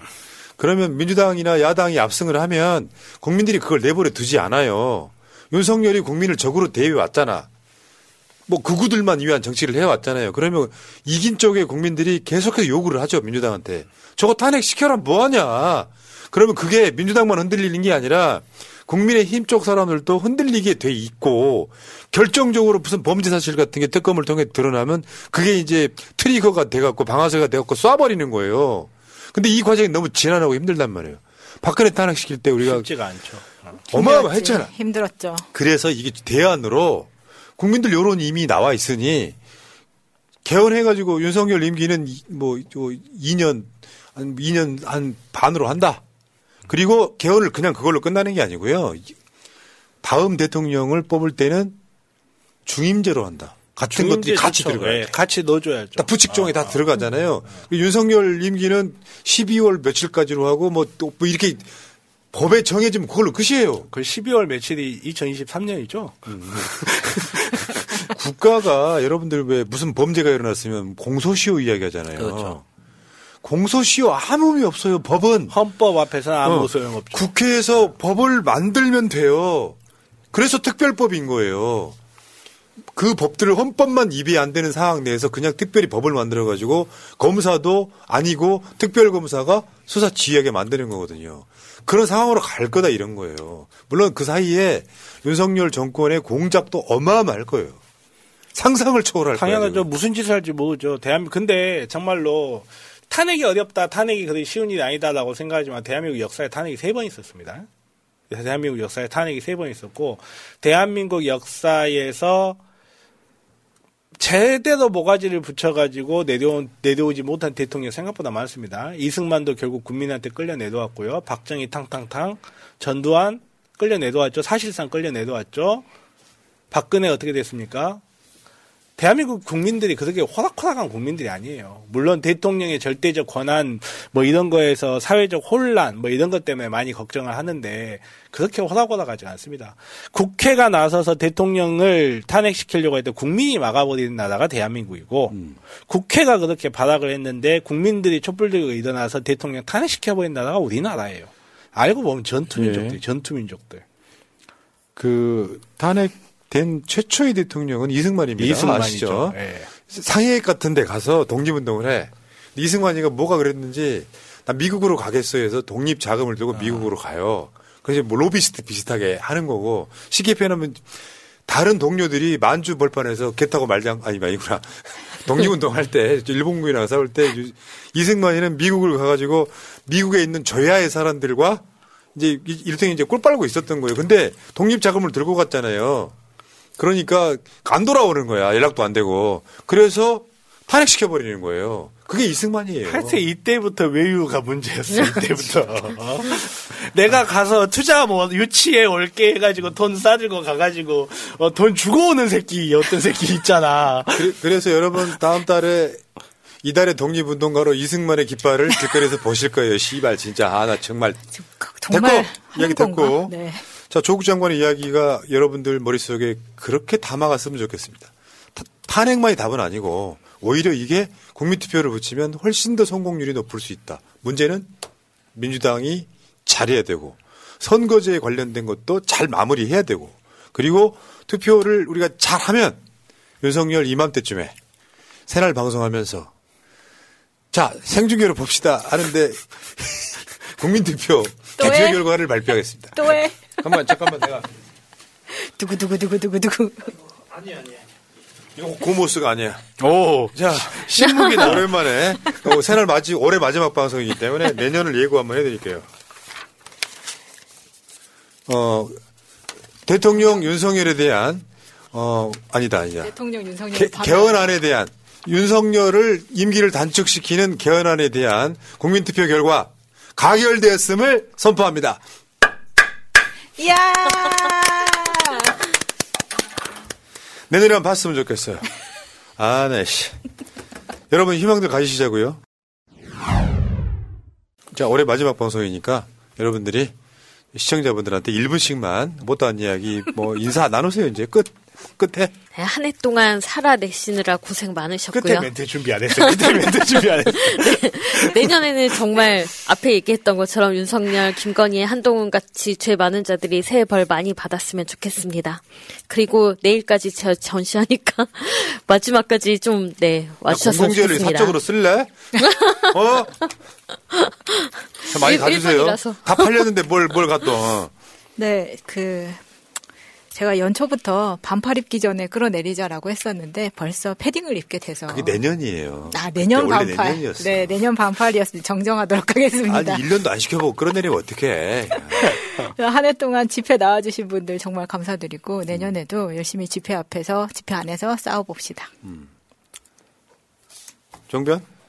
아, 저는 뭐 다른 이야기 할 건 없고요. 그 1월 9일 날 안산에서 그 추미애 장관님 북 콘서트가 있습니다. 추미애 장관님 북 콘서트가 있는데 거기 아주 훌륭한 청년이 패널 청년? 왜요? 청년이요? 알았어요, 정치학교 훌륭한 장년이 패널로 출석을 한다고 합니다. 많이들 좀 와주시고요. 우리 어. 추장군님, 음. 추장군님이 이번 대선에서 아니 대선이네 이렇게 대선을 원해요. 이번 총선에서 큰 역할을 하실 수 있게끔 많이들 와셔 오셔가지고 기운 좀 북돋아 주시기 네, 바랍니다. 1월 9일 6시입니다. 저녁 6시 화요일이고요. 달력에 동그라미 치시고 안산 예술의 전당 국제회의장입니다. 안산이 정변 지역구라서요. 안산에 출제 지역구요. 네, 출연하게 됐으니까 많은 분들 가시기 바랍니다.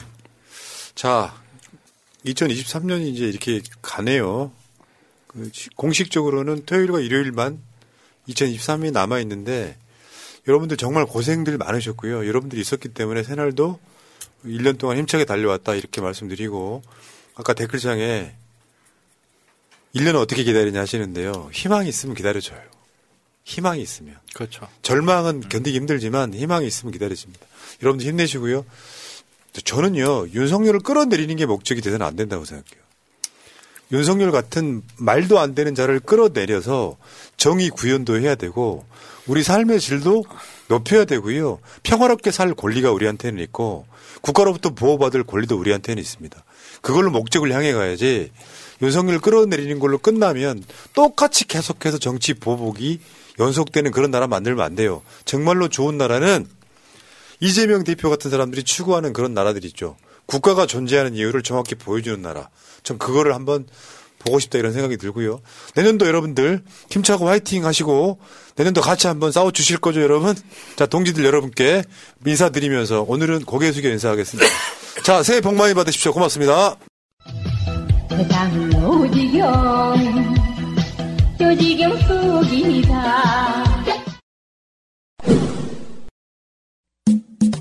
결혼 기념일이라고 남편이 꽃을 사왔더라고. 아, 행복하겠다, 언니. 차라리 돈으로 주지. 먹을 수도 없고, 나중에 버리기도 힘들고 말이야. 그러나 마음을 전할 때 꽃보다 좋은 것은 없습니다. 인생에 있어서 돈이 전부는 아닙니다. 꽃은 기쁨과 슬픔을 함께합니다. 새가 날아든다와 연대하는 전국 꽃배달 자미원 꽃집. 010-3608-7576 여보, 고마워.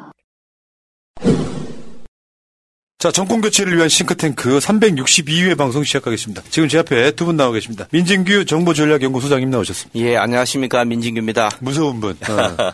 모든 정보를 다 갖고 있는 분. 윤석열에 대한 정보를 우리한테 10분의 1도 안 푸시는 분.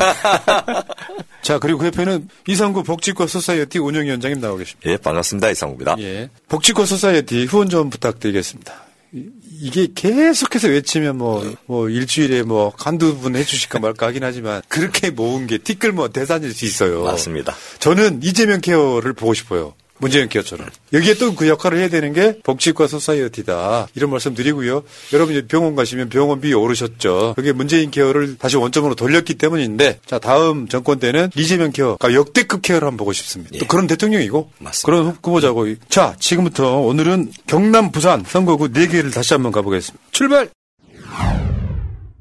일단 첫 번째 지역구 경남 거제 선거구. 거제는 뭐 여러분 잘 아신 대로 조선 산업의 도시지 않습니까? 그 옛날에는 장승포 시가 더 컸고 거제가 저 시가 아니고 군이었습니다. 그러다가 통합이 되면서 이 96년도에 국회의원 선거 때부터 이 15대 국회의원 선거 때부터 장승포시 거제군에서 거제시로 개편됐고요. 여기는 15대, 16대, 17대는 김기춘 여러분 잘 아신 대로 박근혜 정부에서 비서실장 했던 바로 검찰총장 출신의 김기춘 씨가 당선이 계속되어 왔었고 18대 윤영 씨가 한 번 한 다음에 19대 20대는 또 김한표 씨 이름이 아주 그 특이하시죠. 가 당선되었고 21대에는 서일준 현 의원이 당선된 계속해서 이 그렇게 노동자들의 그 단결력이나 조직력이 크고 또 비중도 많음에도 불구하고 이 보수 쪽 세력들만 해서 당선되어 온 곳입니다. 음, 자 그런 지역입니다. 말하자면 국민의힘의 보수세가 굉장히 강한 곳.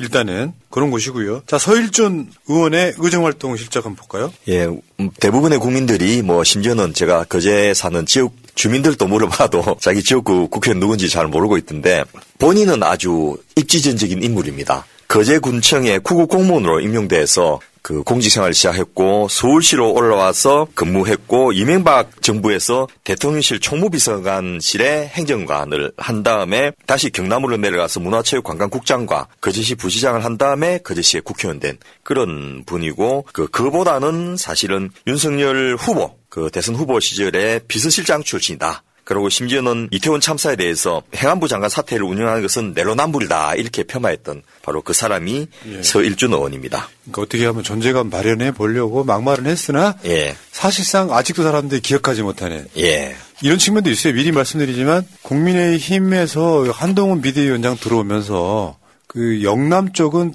대거 물갈이가 될 가능성이 매우 높은 지역이죠 지금 현실적으로. 예. 그렇습니다. 여기가 특히 그렇습니다.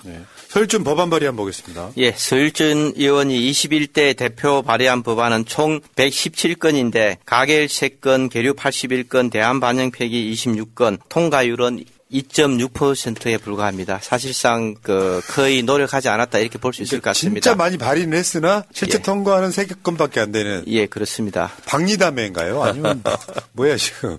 이 발의 건수도 그 아마 다른 시민단체에서 그 의정 활동의 예. 성과로 이렇게 취주니까 뭐 일단은 발의는 많이 한 것 같습니다.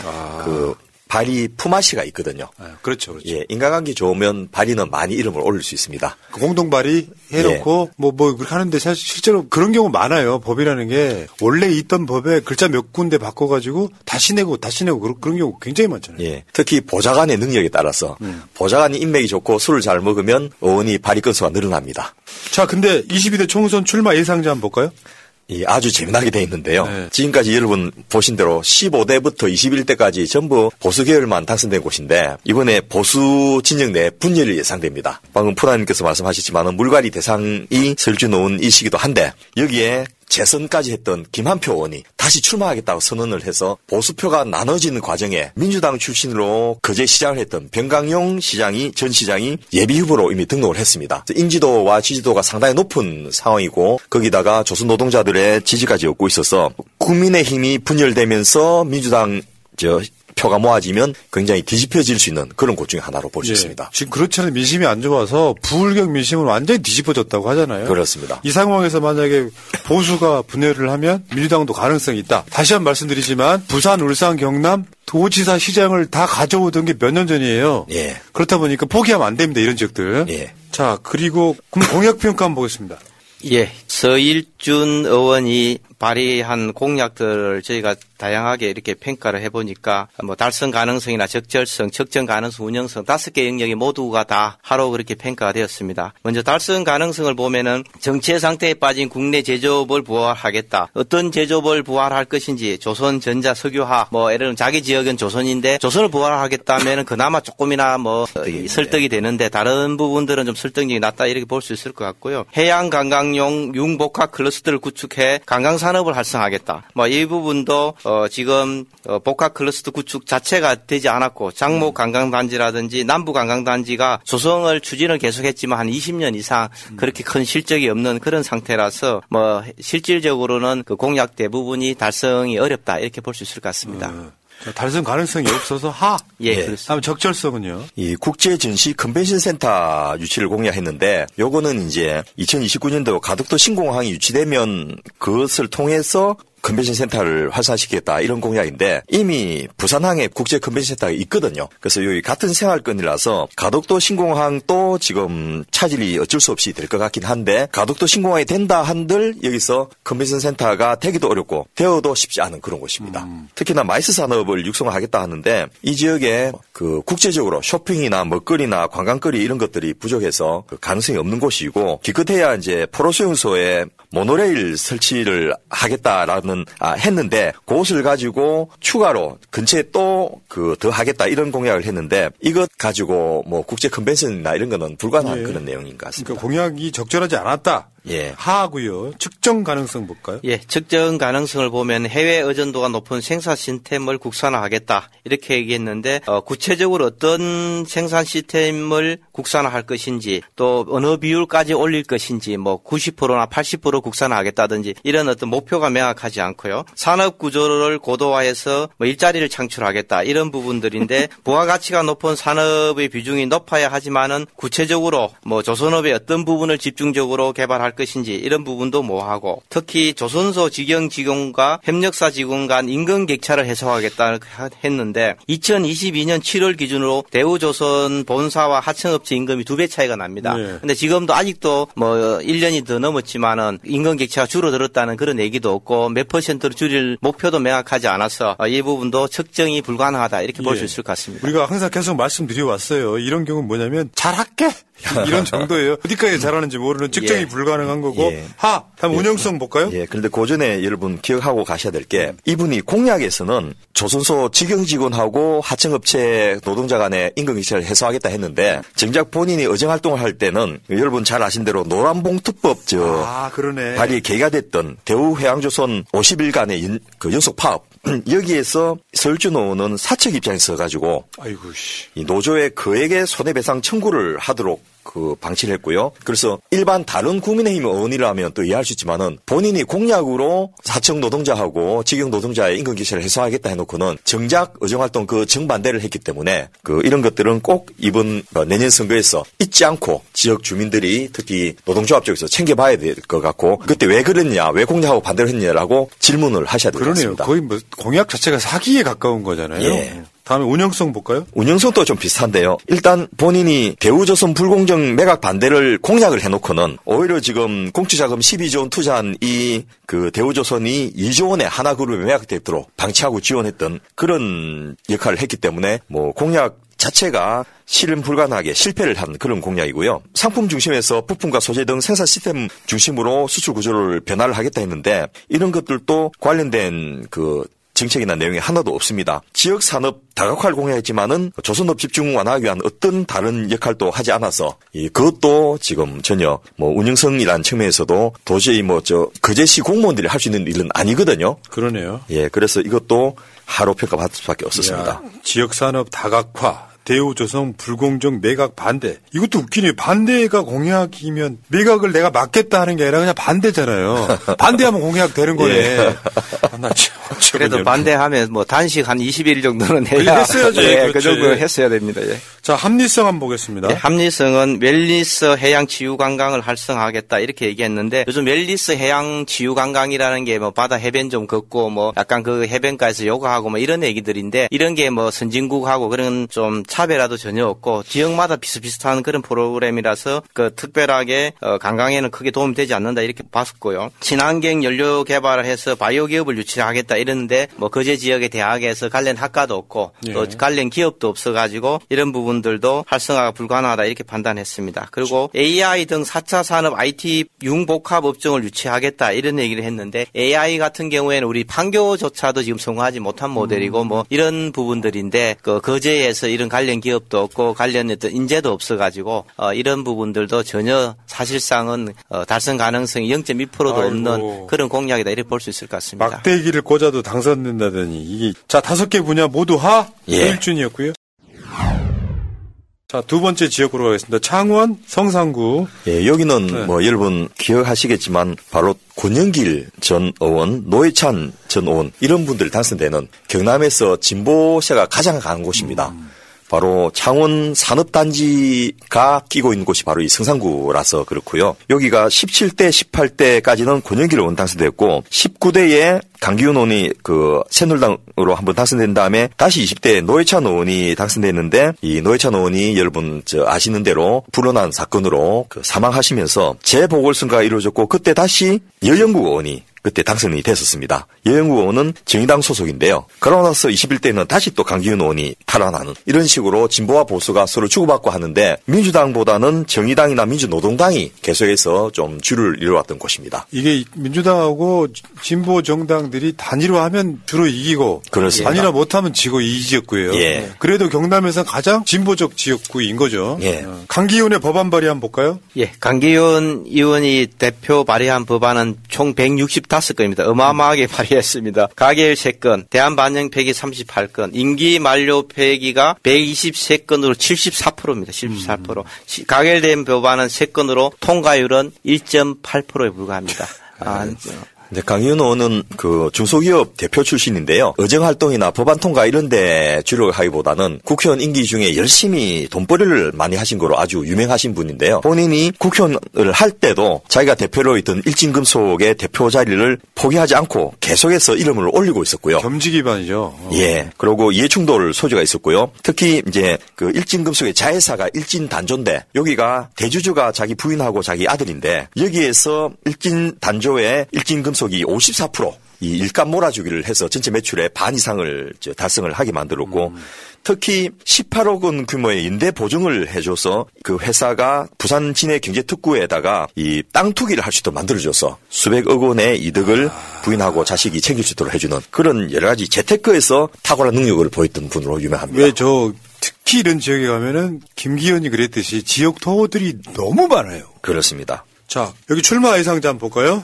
여기는 역으로 아까 푸나님 말씀하신 대로 진보 정당하고 민주당이 합의만 보면 되는 곳인데 다행히 민주당 후보로 지금 허승무 전 창원시장이 예비 후로, 후보로 등록을 했습니다. 경남 쪽에서는요 민주 진영의 좌장 정도 되시면 되고 그렇습니다. 저번에 새날 방송에도 여러 분 나오셨는데 예. 진짜 괜찮은 분이에요. 예, 인품이 훌륭하고 또 지역의 신망도 높아서 시장에서는 재선을 실패했지만은 상당한 가능성이 있는데 문제는 이제 20대 국회의원을 했던 여영국 전 의원하고 이 여영국 의원 또 같은 날 저 출사표를 던졌는데 이 진보 진영 표가 분산되지 않도록 어떻게 합의를 보냐가 관건인 것 같습니다.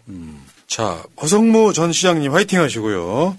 자 강기훈의 공약 이행 평가 한번 볼까요? 예, 강기훈 의원의 공약 이행 평가를 보면은 전체 공약 대부분들이 달성 가능성도 낮고 뭐 적절성, 측정성, 운영성, 합리성 또 마찬가지입니다. 어, 다섯 가지 영역 모두가 다 하로 이렇게 평가가 되었습니다. 달성 가능성을 측면에서 보면은 방위산업진흥원을 유치하겠다 뭐 이렇게 공약했는데 신설을 추진했는데 기재부가 반대해서 좌절됐고 창원 관내에 치대 약대 뭐 한의대를 설립하겠다 이렇게 얘기하고 시민들 60만 명이 어, 유치 그 서명 운동을 했지만은 어, 유치될 가능성이 아주 낮은 그런 공약이고요. 국가재난특별법을 제정해서 국가재난 시 의약품과 장비를 무상으로 지급하겠다고 얘기했는데 다른 국회의원들과 마찬가지로 본인이 법안 발의조차 하지 않은 그런 허무맹랑한 그런 공약을 또 어, 했다 이렇게 볼수것 공약을 해놓고 같습니다. 예. 달성 가능성이 아예 없다. 예, 그렇습니다.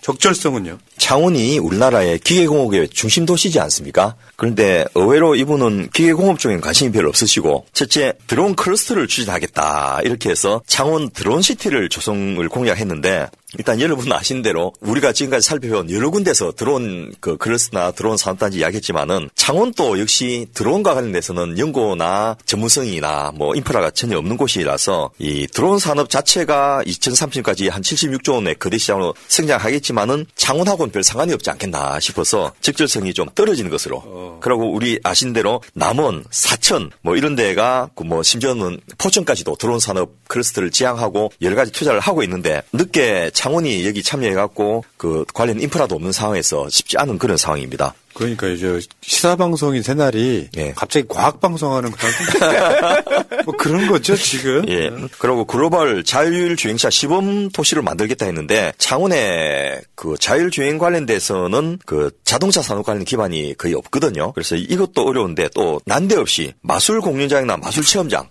이 매직 마술입니다. 말 타고 하는 그 마술이 아니고요. 이거를 해서 매직 생산 프로젝트를 약속했는데 왜 갑자기 이 마술이 나왔는지도 지금 아직도 파악이 안 되고 있는 데 마산에서 마진창에서 과연 이 마술 전용 공연장을 해가지고 성공할 수 있을지 수도권도 없는데 좀 아이디어들이 없어. 예. 공약 만들다가 갑자기 TV에서 마술 프로그램이 있었나 보지. 아 그럼 이걸 만들자 이렇게 이런 느낌? 자 예. 다음에 측정 가능성이요? 예, 측정 가능성은 탈원전 정책으로 인한 창원 시민, 창원 기업 피해를 보전하겠다. 그래서 정확하게 피해가 얼마나 됐는지 규모를 객관적으로 산정하기도 어렵고 지금 본인이 얼마만큼의 보존해주겠다. 그런 목표도 전혀 제시하지 않았습니다. 국가 대는 재난 대응 교육 매뉴얼을 마련하고 교육하겠다. 이 부분도 매뉴얼 자체 도 구축하지 않았고 어, 사실상 교육의 대상이라든지 기간 이런 것들도 제시하지 않았습니다. 어, 그 다음 공약도 뭐 녹색 어머니의 학교 운영위원회의 처우를 개선해서 뭐 제2의 민식이가 나오지 않도록 하겠다 뭐 이런 얘기를 했는데 어, 실제 지역의 녹색 어머니회라든지 관련된 위원회에 지원을 했다는 이런 얘기도 전혀 없습니다.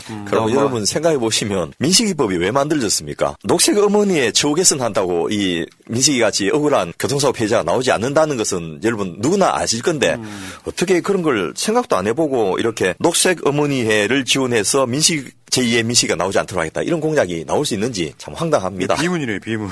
예, 예. 공약 자체가 비문. 그거 측정 가능성도 없는 것이고요. 예. 운영성 한번 볼까요? 두산중공업의 사업을 원자력 가스터빈 신재생 에너지 같은 에너지 전략 기간 산업으로 전환하겠다 했는데 이거 창원시가 할수 있는 일이 아니거든요. 두산중공업의 그 박씨 형제들이 개과천선 해갖고 이걸 바꾸면 몰라도 기업 자체가 생각도 안 하고 있는데 그 시가 뭘 하겠다 이런 것들은 좀저 어불성설인데 어떻게 협의는 좀 해보고 이 공약을 냈는지 모르겠습니다. 창원형 미니 블록체인 산업단지도 하겠다라는 것도 블록체인이 관련돼서 인프라가 그 창원에 어디 있는지 제가 거꾸로 물어보고 싶은데 어쨌든 창원에서 미니 블록체인 산업단지를 하겠다라는 것 자체가 미니 블록체인 산업이 뭔지도 규정이 없지만은 이것이 그 이 지역에서 이건 가능할지 그리고 부산시도 비슷한 공약했는데 이미 실패해버린 그런 공약이거든요. 비트코인 가격 한참 뛰어 5천만 원 이상 예. 뛰고 이랬을 때 이때 막 전부 다 지역마다 블록체인하고 금융 허브 하겠다 이렇게 얘기했는데 부산도 철저하게 실패한 그런 공약입니다. 이게 보니까요 좋은 건 다 넣어놨어요. 드론, 예. 뭐저 블록체인 이런 거 이런 거 다 집어넣어놨어 지금. 자 운영성도 하고요. 합리성. 예, 합리성 보시면 조금, 전에 말씀하신 것처럼 드론이라든 이런 것들이 다 4차 산업인데 네. 4차 산업의 선도지구로 지정하겠다 이러는데 어, 지역에 이미 우리가 드론도 보고 블록체인도 봤지만 이미 인프라도 없고 관련 기업도 전혀 없습니다. 선도지구 자체가 될 수도 없고 그렇게 한다 그런 추진하는 것 자체가 행정력 낭비 가능성이 높은 그런 사례고요. 청소년 수련원을 사파동에 신설하겠다 했는데 창원 복림동이라든 진해 마산에 이미 청소년 수련원이 다 있습니다.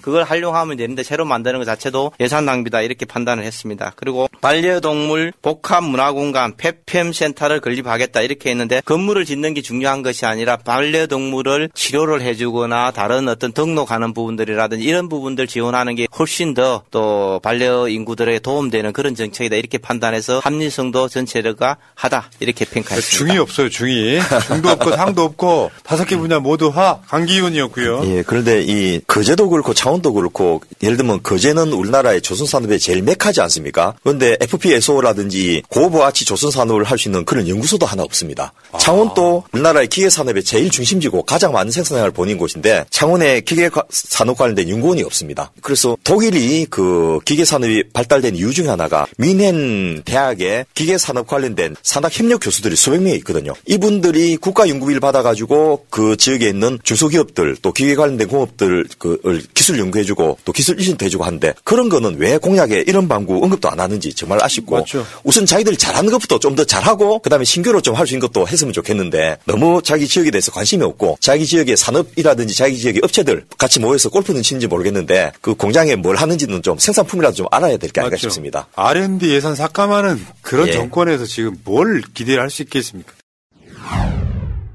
자, 세 번째 지역구는 경남 양산시 을로 가겠습니다. 여기는 김두관 의원 지역구예요. 민주당 지역구입니다. 예, 왜 자꾸 국민의힘만 해가지고 저 성적을 나쁜 거 이야기를 하냐라는 비판이 있어서 민주당 경남 부산의 민주당 의원이 적기도 하지만은 어쨌든 민주당 의원 지역구를 저 찾아가 봤는데 일단 여기도 쉽지는 않습니다. 양산이 14, 15, 16, 17, 18대까지 쭉 한 달당 계열의 보수 쪽이 했고요. 그 다음에 18대 재보궐선거로 여러분 아시는 대로 박희태 전 국회의장이 한 번 당선됐고 그 다음에 윤영석까지 14에서 19대까지 그 우리가 살펴본 모든 의원들이 다 그 보수 쪽이었고요. 지난 2016년 20대 때 그 서영수 전 의원이 민주당 출신으로 당선됐습니다. 이분이 한겨레 신문 사장이기도 하고 또 문재인 대통령 친구이기도 하고 한 것도 있지만은 이 지역에 신도시가 만들어지면서 30대 40대 젊은 인구들이 유입되니까 지역 구도가 바뀌어서 서영수 전 의원 당선됐고 이어서 21대 이 서영수 의원이 불출마 선을 하셨거든요. 그래서 바로 김두관 지사가 그 전 지사 당선되었습니다. 김포에서 현역원 하다가 예. 다시 내려가서 말하자면 이런 거죠. 불경 민심이 바뀌고 있는 대표적 사례 같은 거죠. 예. 현재. 자 그러면 김두관 의원의 21대 의정활동 실적을 한번 보겠습니다. 예, 의정활동 실적을 보면 김두관 의원은 21대 총 65건입니다. 다른 의원들이 160건 이상 뭐 발의했는데 65건 발의해서 가결 1건, 계류 56건, 대안 반영 폐기 3건, 수정 반영 폐기 2건, 철회 3건,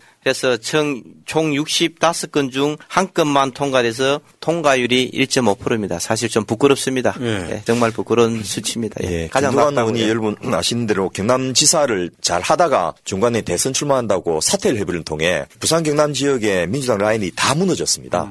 남해 군수부터 시작해서 행자부 장관까지 하고 승승장구를 했는데 그게 예, 본인의 능력이나 힘으로 된 게 아님에도 불구하고 그 본인이 중간에 경남지사를 사퇴해버리니까 그 다음 단계를 준비한 분들이 모두 다 이제 선거에서 얼음을 겪는 일이 벌어졌고 그리고 그 지사도 사퇴한 사람 이렇게 닉네임이 붙어가지고 다른 지역구까지 좀 영향을 미치는 이런 그 불상사가 있었는데 좀 안타깝습니다. 물론 이제 이분이 그 경남지사를 중간 사퇴하고 그 다음에 김포에 뜬금없이 출마해서 당선됐다가 그 다음에 또 당에서 험지 출마 요청하니까 이제 다시 양산으로 와고 났는데 이 양산이 그 여행이 서영수원이 지역구를 비워줘서 그렇지 사실은 험지는 아니었던 곳입니다. 음, 자 어쨌건 그 도지사 사태는 아마 본인이 여러 차례 사과를 한 걸로 알고 있어요. 예. 정치적 덜컥수였던 측면이 있고. 예. 자 그러면 이번에 양산을해서 출마할 예상자들은요? 일단 민주당에서는 김도관 의원이 삼선 도전을 저 공언을 하고 있고요. 그 다음에 박대조 그 후보가 지금 예비 후보로 등록은 했는데 인지도가 너무 낮아서 일단 민주당 쪽은 김도관 의원으로 아마 저 정리가 될 것 같고요. 문제는 국민의힘입니다. 국민의힘에서는 윤종훈 현 그 중앙위원회 해양수산분과 위원장이 예비 후보로 등록했고 한옥문 양산시 의 의장 또저이 양산시 의뢰 당협위원장인데 같은 날 예비 후보로 등록하고 이렇게 하고 국민의힘 쪽인 이제 분산이 되는데 이제 경선에서 만일 당선되면 쉽지는 않은 곳입니다. 근데 여기 양산시 을은 이제 웅상 신도시라 해가지고 여기가 굉장히 아파트가 많이 건설돼서 30대 40대 인구가 유입되고 있고 앞서 말씀드렸던 양주동 여기도 아주 신도시이고요. 덕계 공업묘지와 더불어서 덕계도 신도시로 유명한 곳이라서 지역은 나쁘진 않습니다. 음. 다만 이제 김도관 의원이 너무 그동안 저 중앙 정치에만 치중하시다 보니까 지역 의정 활동을 거의 안 하시고 또 지역에서 성과도 없고 해가지고 그 부분이 좀 약점이 아닌가 싶습니다. 자 그러면 공약을 한번 보겠습니다. 공약 첫 번째 달성 가능성. 예. 달성 가능성을 보면은 첨단 소재 부품 장비 특화 단지를 조성하고 기업을 유치하겠다 이렇게 얘기했는데 가산 3단 자체가 의 생명 특화 단지로 이렇게 지정이 되어 있는데 첨단 소재라든지 부품 장비와 전혀 또 무관하고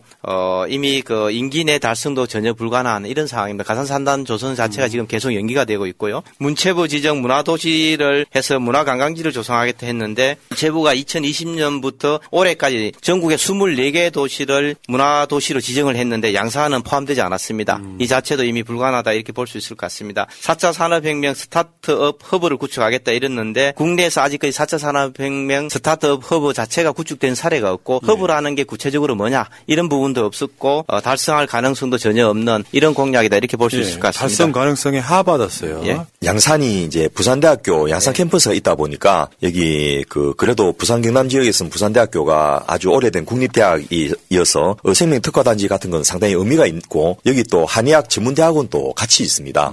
그래서 그런 부분을 좀 집중해서 키웠으면 좋겠는데 그 부분은 공약에서 아예 빠져버려 가지고 여기 서포트해 주신 분들이 좀 그런 걸 챙겨야 될 게 아닌가 싶습니다. 그렇고 적절성. 이 가산 산단을 앞서 민 소장님께서 스마트 산업 중심을 육성한다고 했는데 그보다는 앞서 말씀드렸던 좀 더 그 기존에 정부가 추진하는 그쪽으로 키우는 게 좋지 않겠나 싶고 그 중에 하나가 이제 항노화 산업단지 같은 것들은 의미가 있고 또 이건 정부가 육성 중인데 2차 전지나 이 모빌리티나 방산용 특수 실란트 소재 같은 부분은 양산하고는 인프라가 전혀 안 맞는 곳인데 뭐 여러분 양산하면 롯데제과가 있고 뭐 이런 정도로 생각하실 건데 전혀 뜬금없는 그 이 모빌리티나 2차 전지를 내세워 가지고 이게 좀 현실적으로 적절하지 않다 이런 평가를 할 수 있겠습니다. 그러네요. 자, 이게 갑작스럽게 내려가는 측면도 있잖아요. 예. 이, 런 부분. 그리고 드론 산업 특화단지도 뭐 다른 지역도 마찬가지지만 여기도 드론이 뜰 것 같으니까 이걸 해놨는데 일단 저 드론 관련 기업이 많은 경기도 판, 경기도의 판교 또 인천시 이런 데도 실패한 공약인데 양산에서 성공하기는 상당히 어렵기 때문에 네. 이것도 적절성이 떨어진다고 아, 근데 있습니다. 진짜 그 21대 때 공약들을 보면은 좋은 거 되게 많이 갖다 붙이긴 하는데 예.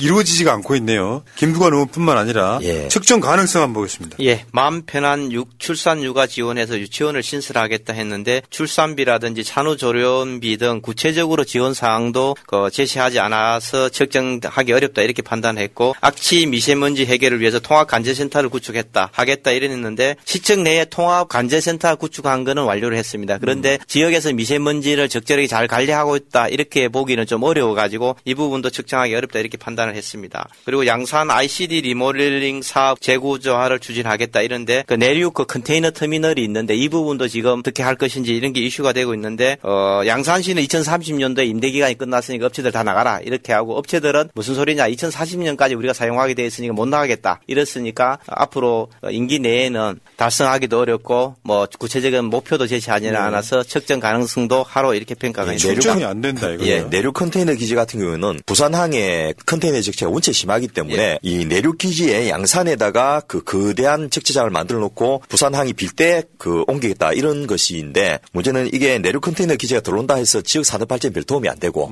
그 물동량이 일부 지나가는 것은 있지만은 이게 산업적으로 큰 의미 가 없는데 그나마도 이게 그 국회의원 나서 가지고 이 양산시하고 뭐 이 좀 협조를 좀 만들고 하면 되는데 그런 노력은 보이지 않는 예. 상황입니다. 자, 그리고 오랜만에 중이 하나 나왔어요. 운영성 한번 볼게요. 예, 이 공공산후조리원 요것 때문에 이제 중을 맡았는데 물론 공공산후조리원은 여러분 잘 아신 대로 이재명 그, 그 당 대표님이 성남시에서 이제 처음으로 시작해서 전국적으로 인기를 얻었고 성남에도 여기 저 시찰단이 왔다 갔다고 제가 들었거든요. 네. 왜냐하면 그 성남시 공공산후조리원 공 약을 제가 만들었고 제가 설계했기 때문에 아. 그 계속해서 소통을 하고 있는데 문제는 양산이 신도시기는 하지만은 공공산후조리원을 독자적으로 운영할 만큼의 추산은 안 되거든요. 그래서 저는 양산하고 인근에 그 몇 군데를 합쳐가지고 했으면 훨씬 효율적이고 저렴하게 질 좋은 서비스를 제공할 수 있지 않겠나 싶어서 경제성을 좀 갖추기 위한 그런 전략을 좀 구성해서 우리가 만들었으니까 주변에 같이 이용하자. 그리고 이용료 좀 내라. 이런 식으로 좀 하면 어떨까라는 생각이 들고요.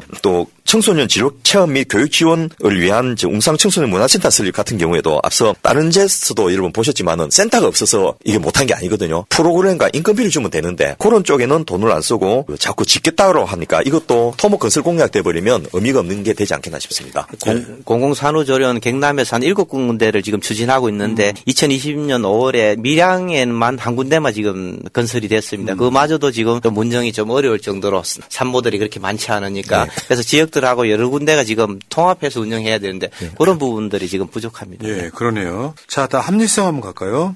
이 양주동에 1인 미디어 창작 공간 지원 센터 건립을 하겠다라는 건데 이거 따로 똑같이 공간을 센터를 만들기보다는 그냥 행정복지센터에서 그 공간 비워 갖고 하는 게 훨씬 더 효율적이고요. 이 자꾸 그 여기뿐만 아니고 어디든지 마찬가지인데 공공 건물에 빈 데가 많거든요. 센터 뭐 간판 하나만 붙이면 되고 문제는 그것을 운영할 수 있는 인력하고 인- 운영비가 없는 것인데 그런 부분을 좀 저, 전환하는 게 어떤가 싶고 또 양주동에 수영장하고 생존수영 교육 프로그램을 하겠다고 하는데 이미 양주동에 6개 민간 수영장이 있습니다. 공공하고. 그래서 생존 수영장을 별도로 건설하기보다는 그것을 위한 그 훈련비나 교육 프로그램을 지원해 주는 게 옳고 덕계의 스포츠 테마파크 조성도 그 인근 저 물, 물금읍의 히어로 스포츠 테마파크 운영 중에 있으니까 이걸 굳이 더 만들지 않는 것이 오히려 합리적이지 않겠나 싶습니다. 아, 그렇습니다. 그러니까 여기가 거리상이 멀지가 않거든요. 예. 뭐 중간에 그 신호등도 많이 없기 때문에 차로 이동하면 다 2, 30분 안에 왔다 갔다 할 수 있는 곳입니다. 그래도요, 지금 부산 경남에서 중차 하나 나 왔어요. 그렇습니다. 유일하게 나왔어요. 중이라서. 왜냐하면 제가 뭐 다시 한 번 말씀드리지만 실현 가능한 공약을 구체적으로 하는 게 공약이 돼야 되는데 이어야 할 것 없이 공약이 너무 뭐랄까 좀 추상적인 게 많고 좋은 정치 하겠습니다를 어떻게 공약으로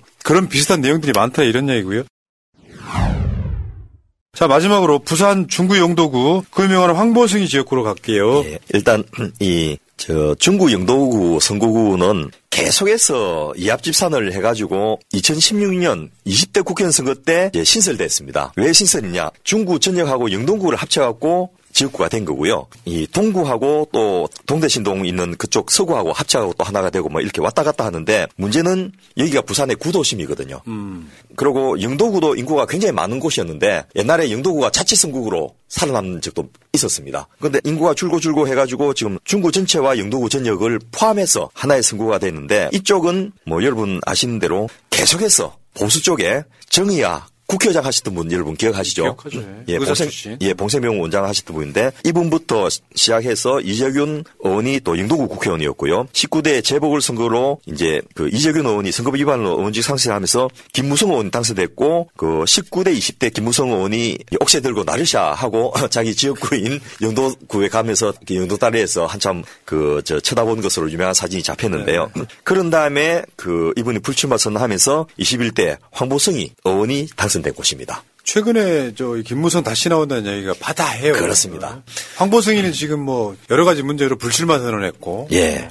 근데 여러분 황보성이 의원이 어떻게 당선된지도 최근 들어서 이제 이현주 의원이 좀 이야기를 하면서 그 알게 됐는데 민주당을 탈당하고 영도구 가면 저 당선될 것으로 이렇게 철떡같이 믿고 있었는데 갑자기 어느 날 남구가 해가지고 자기가 전혀 연고도 없던 남구에 억지로 출마하게 되었고 그 자기 본래 연고지인 영도여고 출신이거든요. 이 영도구에는 2대 영문가 출신인데 유일하게 이분이 이제 지역에서 4대 5대 6대 그 영도구 구의 의원을 했고요. 그 다음에 6대 7대 광역시 시의원도 했습니다. 그래서 지역구 의원으로서는 굉장히 그 잔뼈가 굵은 분인데 이분이 대학교 4학년 때 이 김형호 전 국회의장의 구급 빚을 했다는 그 인연으로 김형호 그 전 국회의장이 공심위 위원장이었거든요. 이현주 오늘 거기 못 가게 하고는 자기 보좌관 출신, 그것도 보좌관 또 구급 비서 출신을 여기다 꼽아버린 그런 케이스입니다. 그래서 참 공관위원장이 이렇게까지 좀 물론 이제 자기 그 비서 출신을 앉혀놓으면 자기 말잘 듣고 자기 이권을 챙겨주겠다라는 것은 누구나 예상이 되지만은 탈당까지 해가지고 간 사람을 쫓아내버리고 낙선하게 만들고 이렇게 챙긴 것으로 도저히 뭐 수도권에서는 상상할 수 없는 일들이 벌어진 그런 지역구입니다. 예. 자, 황보승이 자, 법안 발의 법안 한번 볼까요? 황보승희 의원이 21대 대표 발의한 법안은 총 70건입니다. 가결이 2건이고 계류 57건, 대한 반영 폐기 10건 뭐 이렇게 됐는데 가결된 법안은 2건으로 통과율은 2.9%입니다. 거의 뭐 의정 활동 안 했다 이렇게 볼 수 있을 것 같고 사생활이라든지 여러 가지 이슈가 많아서 아마 의정 활동에 대한 관심이 없고 또 이미 탈당도 하고 불출마 선언까지 했기 때문에 더 관심이 없었던 것 같습니다.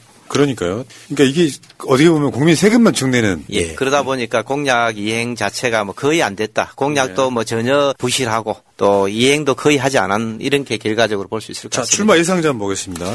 예, 여기가 재미난 게 앞서 말씀드렸던 대로 15, 16, 17, 18, 19, 20대를 내리 육선을 한 김무성 전 의원이 출마를 한다 해서 폭탄이 떨어졌습니다. 그런데 또 재미난 것은 이 여기에 민주당에서는 이번에 인재 영입 그 케이스로 들어가신 유삼영 전 총경이 이쪽에서 출마할 것이 유력시 되고 있습니다. 어, 출마 유력 지역. 예, 그래서 아직 선언은 안 했는데 물론 여기에 이제 19대 국회의원도 지내고 그 해수부 2차관도 지냈던 이런 이재균 의원도 이제 그 당선 무효가 됐지만은 이제 그 기간이 만료돼 가지고 출마를 또 한다고 해서 황보성이 의원이 안 나온 곳에서 김무성 의원하고 전 이재균 의원이 그 아마 국민의힘에서는 경쟁을 하게 될 것 같고요. 그다음에 민주당에서는 오랫동안 여기서 출마했던 김비호 전 후보하고 유삼영 총경이 이제 인재 영입 사모인데 서로 경선을 하게 될 것 같은데 어쨌든 이 총경회의를 주최했던 유삼영 전 총경이 아마 인재 영입 사모다 보니까 이쪽에서 경선을 하면 상당히 좀 유력하지 않겠나 이렇게 예상이 됩니다. 김비호 정말 안 풀린다 진짜. 예. 정말 고생 많이 한 사람인데. 아. 김비호. 최근에 얼굴 봤어요. 근데 되게 스타일이 쿨해. 들어오면 경선해야죠 뭐. 이런 캐, 이런 캐릭터예요. 자, 알겠습니다. 공약 이행 평가 한번 볼까요? 예, 강보성이 의원의 공약 이행 평가를 보면은 다른 의원들과 마찬가지로 달성 가능 적절성 전, 전체 다섯 개 영역이 전부 다 한데 사실상 그 공약도 16개로 굉장히, 굉장히 작고 달성 가능성을 보면은 지역 택시와 어르신을 연계해서 100원 택시를 추진하겠다. 이래 해서 2020년도에 지원 법안까지 통과시켰습니다. 본인이 주도, 주도해서 통과됐는데 100원 택시를 시행하고 있지 않고요. 부산 터널 상부 복개 공간을 활용 하거나 복내산 터널 조기 착공하겠다. 이런 내용들도 어, 부산 터널 상부 개발하는 내용은 전혀 추진도 하지 않았고 복내산 터널도 원래는 2025년도에 완공이 목표였는데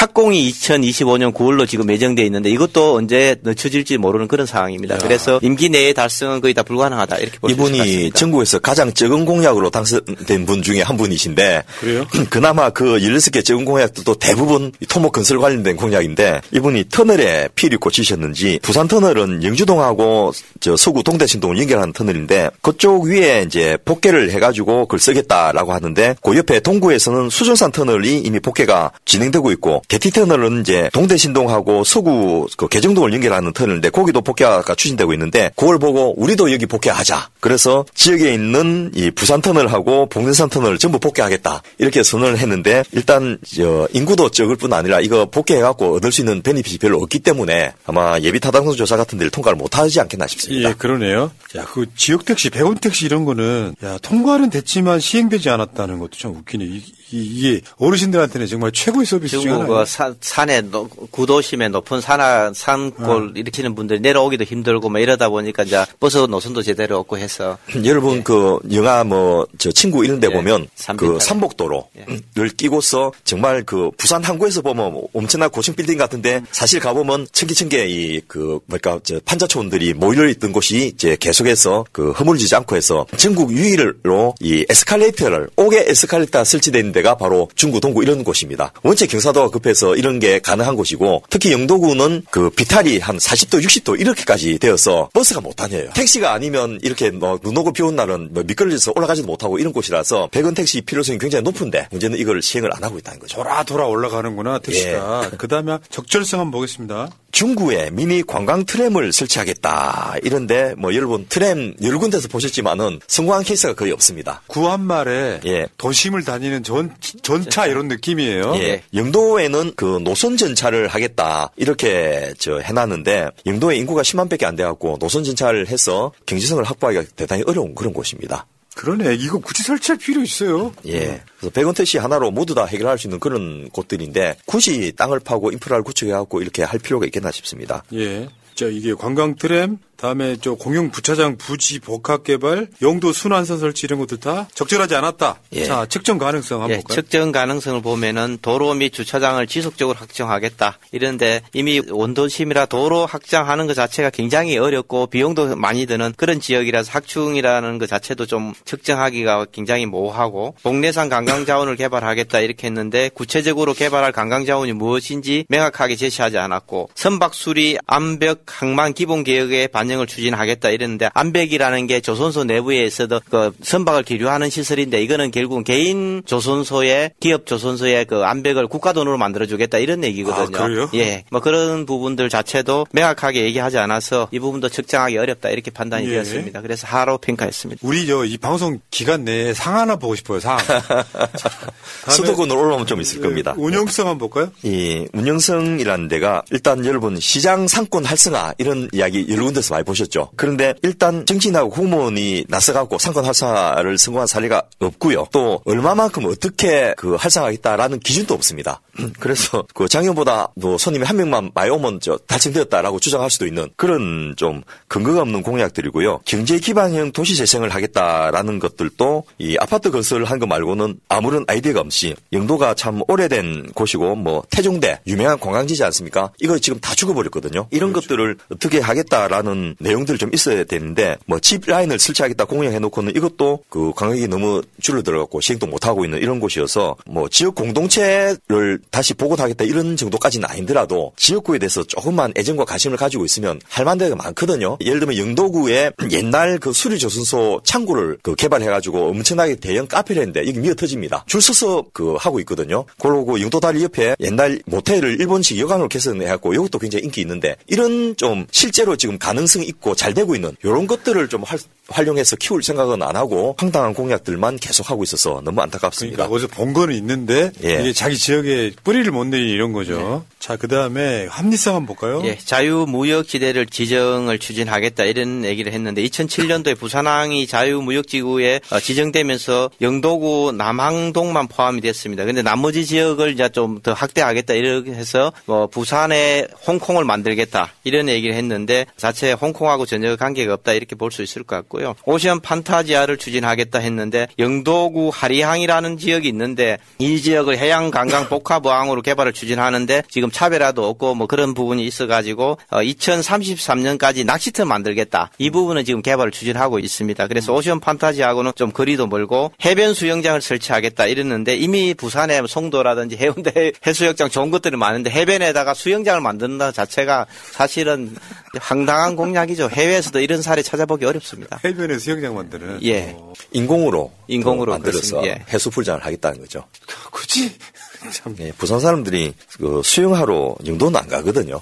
그 해운대나 광안리 이런 데. 예. 아, 그러니까 야, 진짜 아이디어는 아니 왜냐면 수영장을 해수풀장을 왜 바닷가에다 만들어요? 뷰가 좋으니까 이제 만들겠다 이러는데 이미 그 바다가 너무 좋은 해변, 예. 해변이 너무 많아서 예, 영도에서 구의원을 사선인하고 시의원 또 두 분이나 한 분인데 왜 이렇게 지역을 모르면서 선수가 아무리 많아도 지역에 관심이 있는지의 여부가 더 중요한 것 같습니다. 그러니까 이게 초선이 아니네요. 지역에서는 그 지역 다 안다고 할 수 있잖아요. 예. 그러면 아마 시의원, 구의원 했을 때 공약 베껴 쓰는 느낌 아니냐 이런 생각이 드네요. 예, 특히 대부분이 이렇게까지 토목 건설을 도배를 할 수 있을까 정도로 아마 지역 업자들 내연남이 그 건설업체 대표를 해서 그런지 그런 쪽의 공약들이 아, 대다수여서 좀, 그렇네요. 예, 아쉬움이 그런. 사생활이 또 공약에 묻어놨군요. 예. 자, 종합평가 한번 보겠습니다. 네개 지역구. 일단 서일준 의원은 앞서 말씀드렸던 대로 우리나라 조선산업의 거점 도시인데 기존의 조선산업을 어떻게 키울 것인지 특히 조선산업의 그 노동력 확보를 못해갖고 난리지 않습니까? 여기 지금 저 조선 산업용 그 고등학교 하나밖에 없거든요. 그래서 그런 인력들을 특히 해외에서 그 인력들을 유치해 가지고 이 사람들이 여기서 조선 산업을 배운 다음에 100% 취직할 수 있도록 하는 그런 정책과 전략들이 있으면 하는 아쉬움이고 특히나 FPS라든지 드릴십이라든지 초고부가지선 이런 것을 이 거제에서 만들고 있는데 관련된 연구소나 이런 게 하나도 없습니다. 그래서 정말 뭐 바이오 산업이나 4차 산업 같은 그 황당한 것들 하기보다는 기존에 자기들이 잘 하고 있고 잘할 수 있는 곳 이런 곳에 조금만 더 잘할 수 있도록 하는 이런 공약이 좀 아쉽다 싶고요. 강기윤 의원 같은 경우에도 앞서 말씀드렸던 대로 창원의 우리나라 기계 사- 공업의 메카지 않습니까? 근데 본인 공약 자체에도 경제 산업 공약이나 과학기술 공약이 각각 6% 5%밖에 안 됩니다. 그리고 드론 클러스터, 자율주행 시범도시 이런 그 지역과 전혀 상관없는 그런 공약들로 돼 있는데 기계 산업을 어떻게 발전시켜서 기계 산업이 사양 산업이 아니거든요. 점점점 더 이게 중요해지고 있는데 그런 부분에 그야말로 명실상부한 메카 될 수 있도록 하는 그런 쪽을 좀 개발하고 준비하면 어떨까라는 아쉬움이 있었습니다. 양산시을 같은 경우에는 이게 저 울산하고 부산의 베드타운입니다. 그래서 신도시가 엄청 만들어지고 아파트 단지가 들어서고 있지만은 그 실제로 지역 주민들에게 도움이 될 수 있는 이런 공약들이 좀 너무나 부족하고요. 사회복지나 교육 같은 공약들이 대부분 실제로 그 분들에게 지역 주민에게 도움이 되기보다는 인프라 건설 이런 쪽으로 치중돼 있어서 프로그램비나 인건비 쪽으로 이게 쓸 수 있도록 실질화된 공약으로 업그레이드 했으면 하는 아쉬움이 있고요. 음,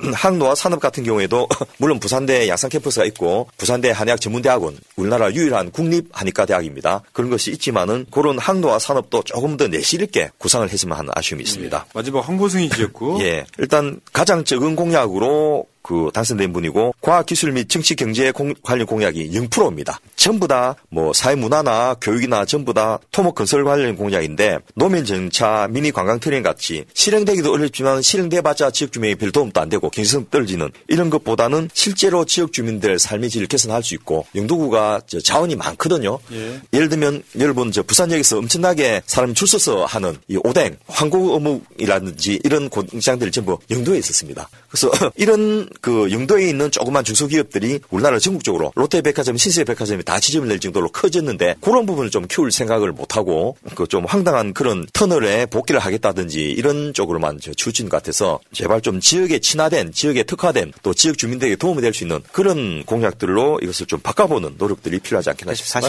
사실 예, 사실 영도를 뭐 금융 허브 하겠다, 뭐 부산에 홍콩을 만들겠다 그런 건 진짜 허황된 공약이고 지역에 사실 어떻게 보면 그 조선 수리소를 지금 어떻게든 예. 살려야 됩니다. 부산 영도하고 중구는 그거 살리지 않고 북항 제대로 개발하지 않으면은 사실상 경제가 회복될 가능성이 제로인 그런 지역이다 이렇게 볼 수 있을 것 같습니다. 그러니까요. 점점 이제 이게 지방도 빈익빈 부익부 돼가면서 망하는 일이 계속 망하는 거라서. 예, 그렇습니다. 그걸 막아내라고 국회의원을 뽑는데 시대적 흐름도 모르고 황당한 공약 내놓고 다음에 그 당 후보로 출마하면 또 당선되고 이게 문제예요. 예, 맞습니다. 네. 자, 오늘은 경상남도 거제시, 창원시, 양산시 그리고 양산시 을 그리고 부산의 중구 영도까지 알아봤습니다. 다음 주에는 수도권으로 가실까요? 아니면 뭐 어떠실까요? 울산 대구가 울산 대구? 예, 좀 이슈가 어. 되고 있고 또 한동훈. 체제가 되면서 네. 아마 그 TK 지역에 여러 가지 공천 변수가 많이 있을 것 같습니다. 알, 알겠습니다. 딱 기다리세요. 딱 기다리세요. 그 다음에 이제 수도권 하겠습니다. 네, 정권 교체를 위한 싱크탱크 362회 방송. 자, 두 분 고생하셨고요. 다음 주에 뵙겠습니다. 고맙습니다. 감사합니다. 예, 하나 수고하셨- 불러갈게요. 고맙습니다. 감사합니다. 이게 나라냐? 이게 나라냐? 우리는 끝까지 간다. 촛불이 이긴다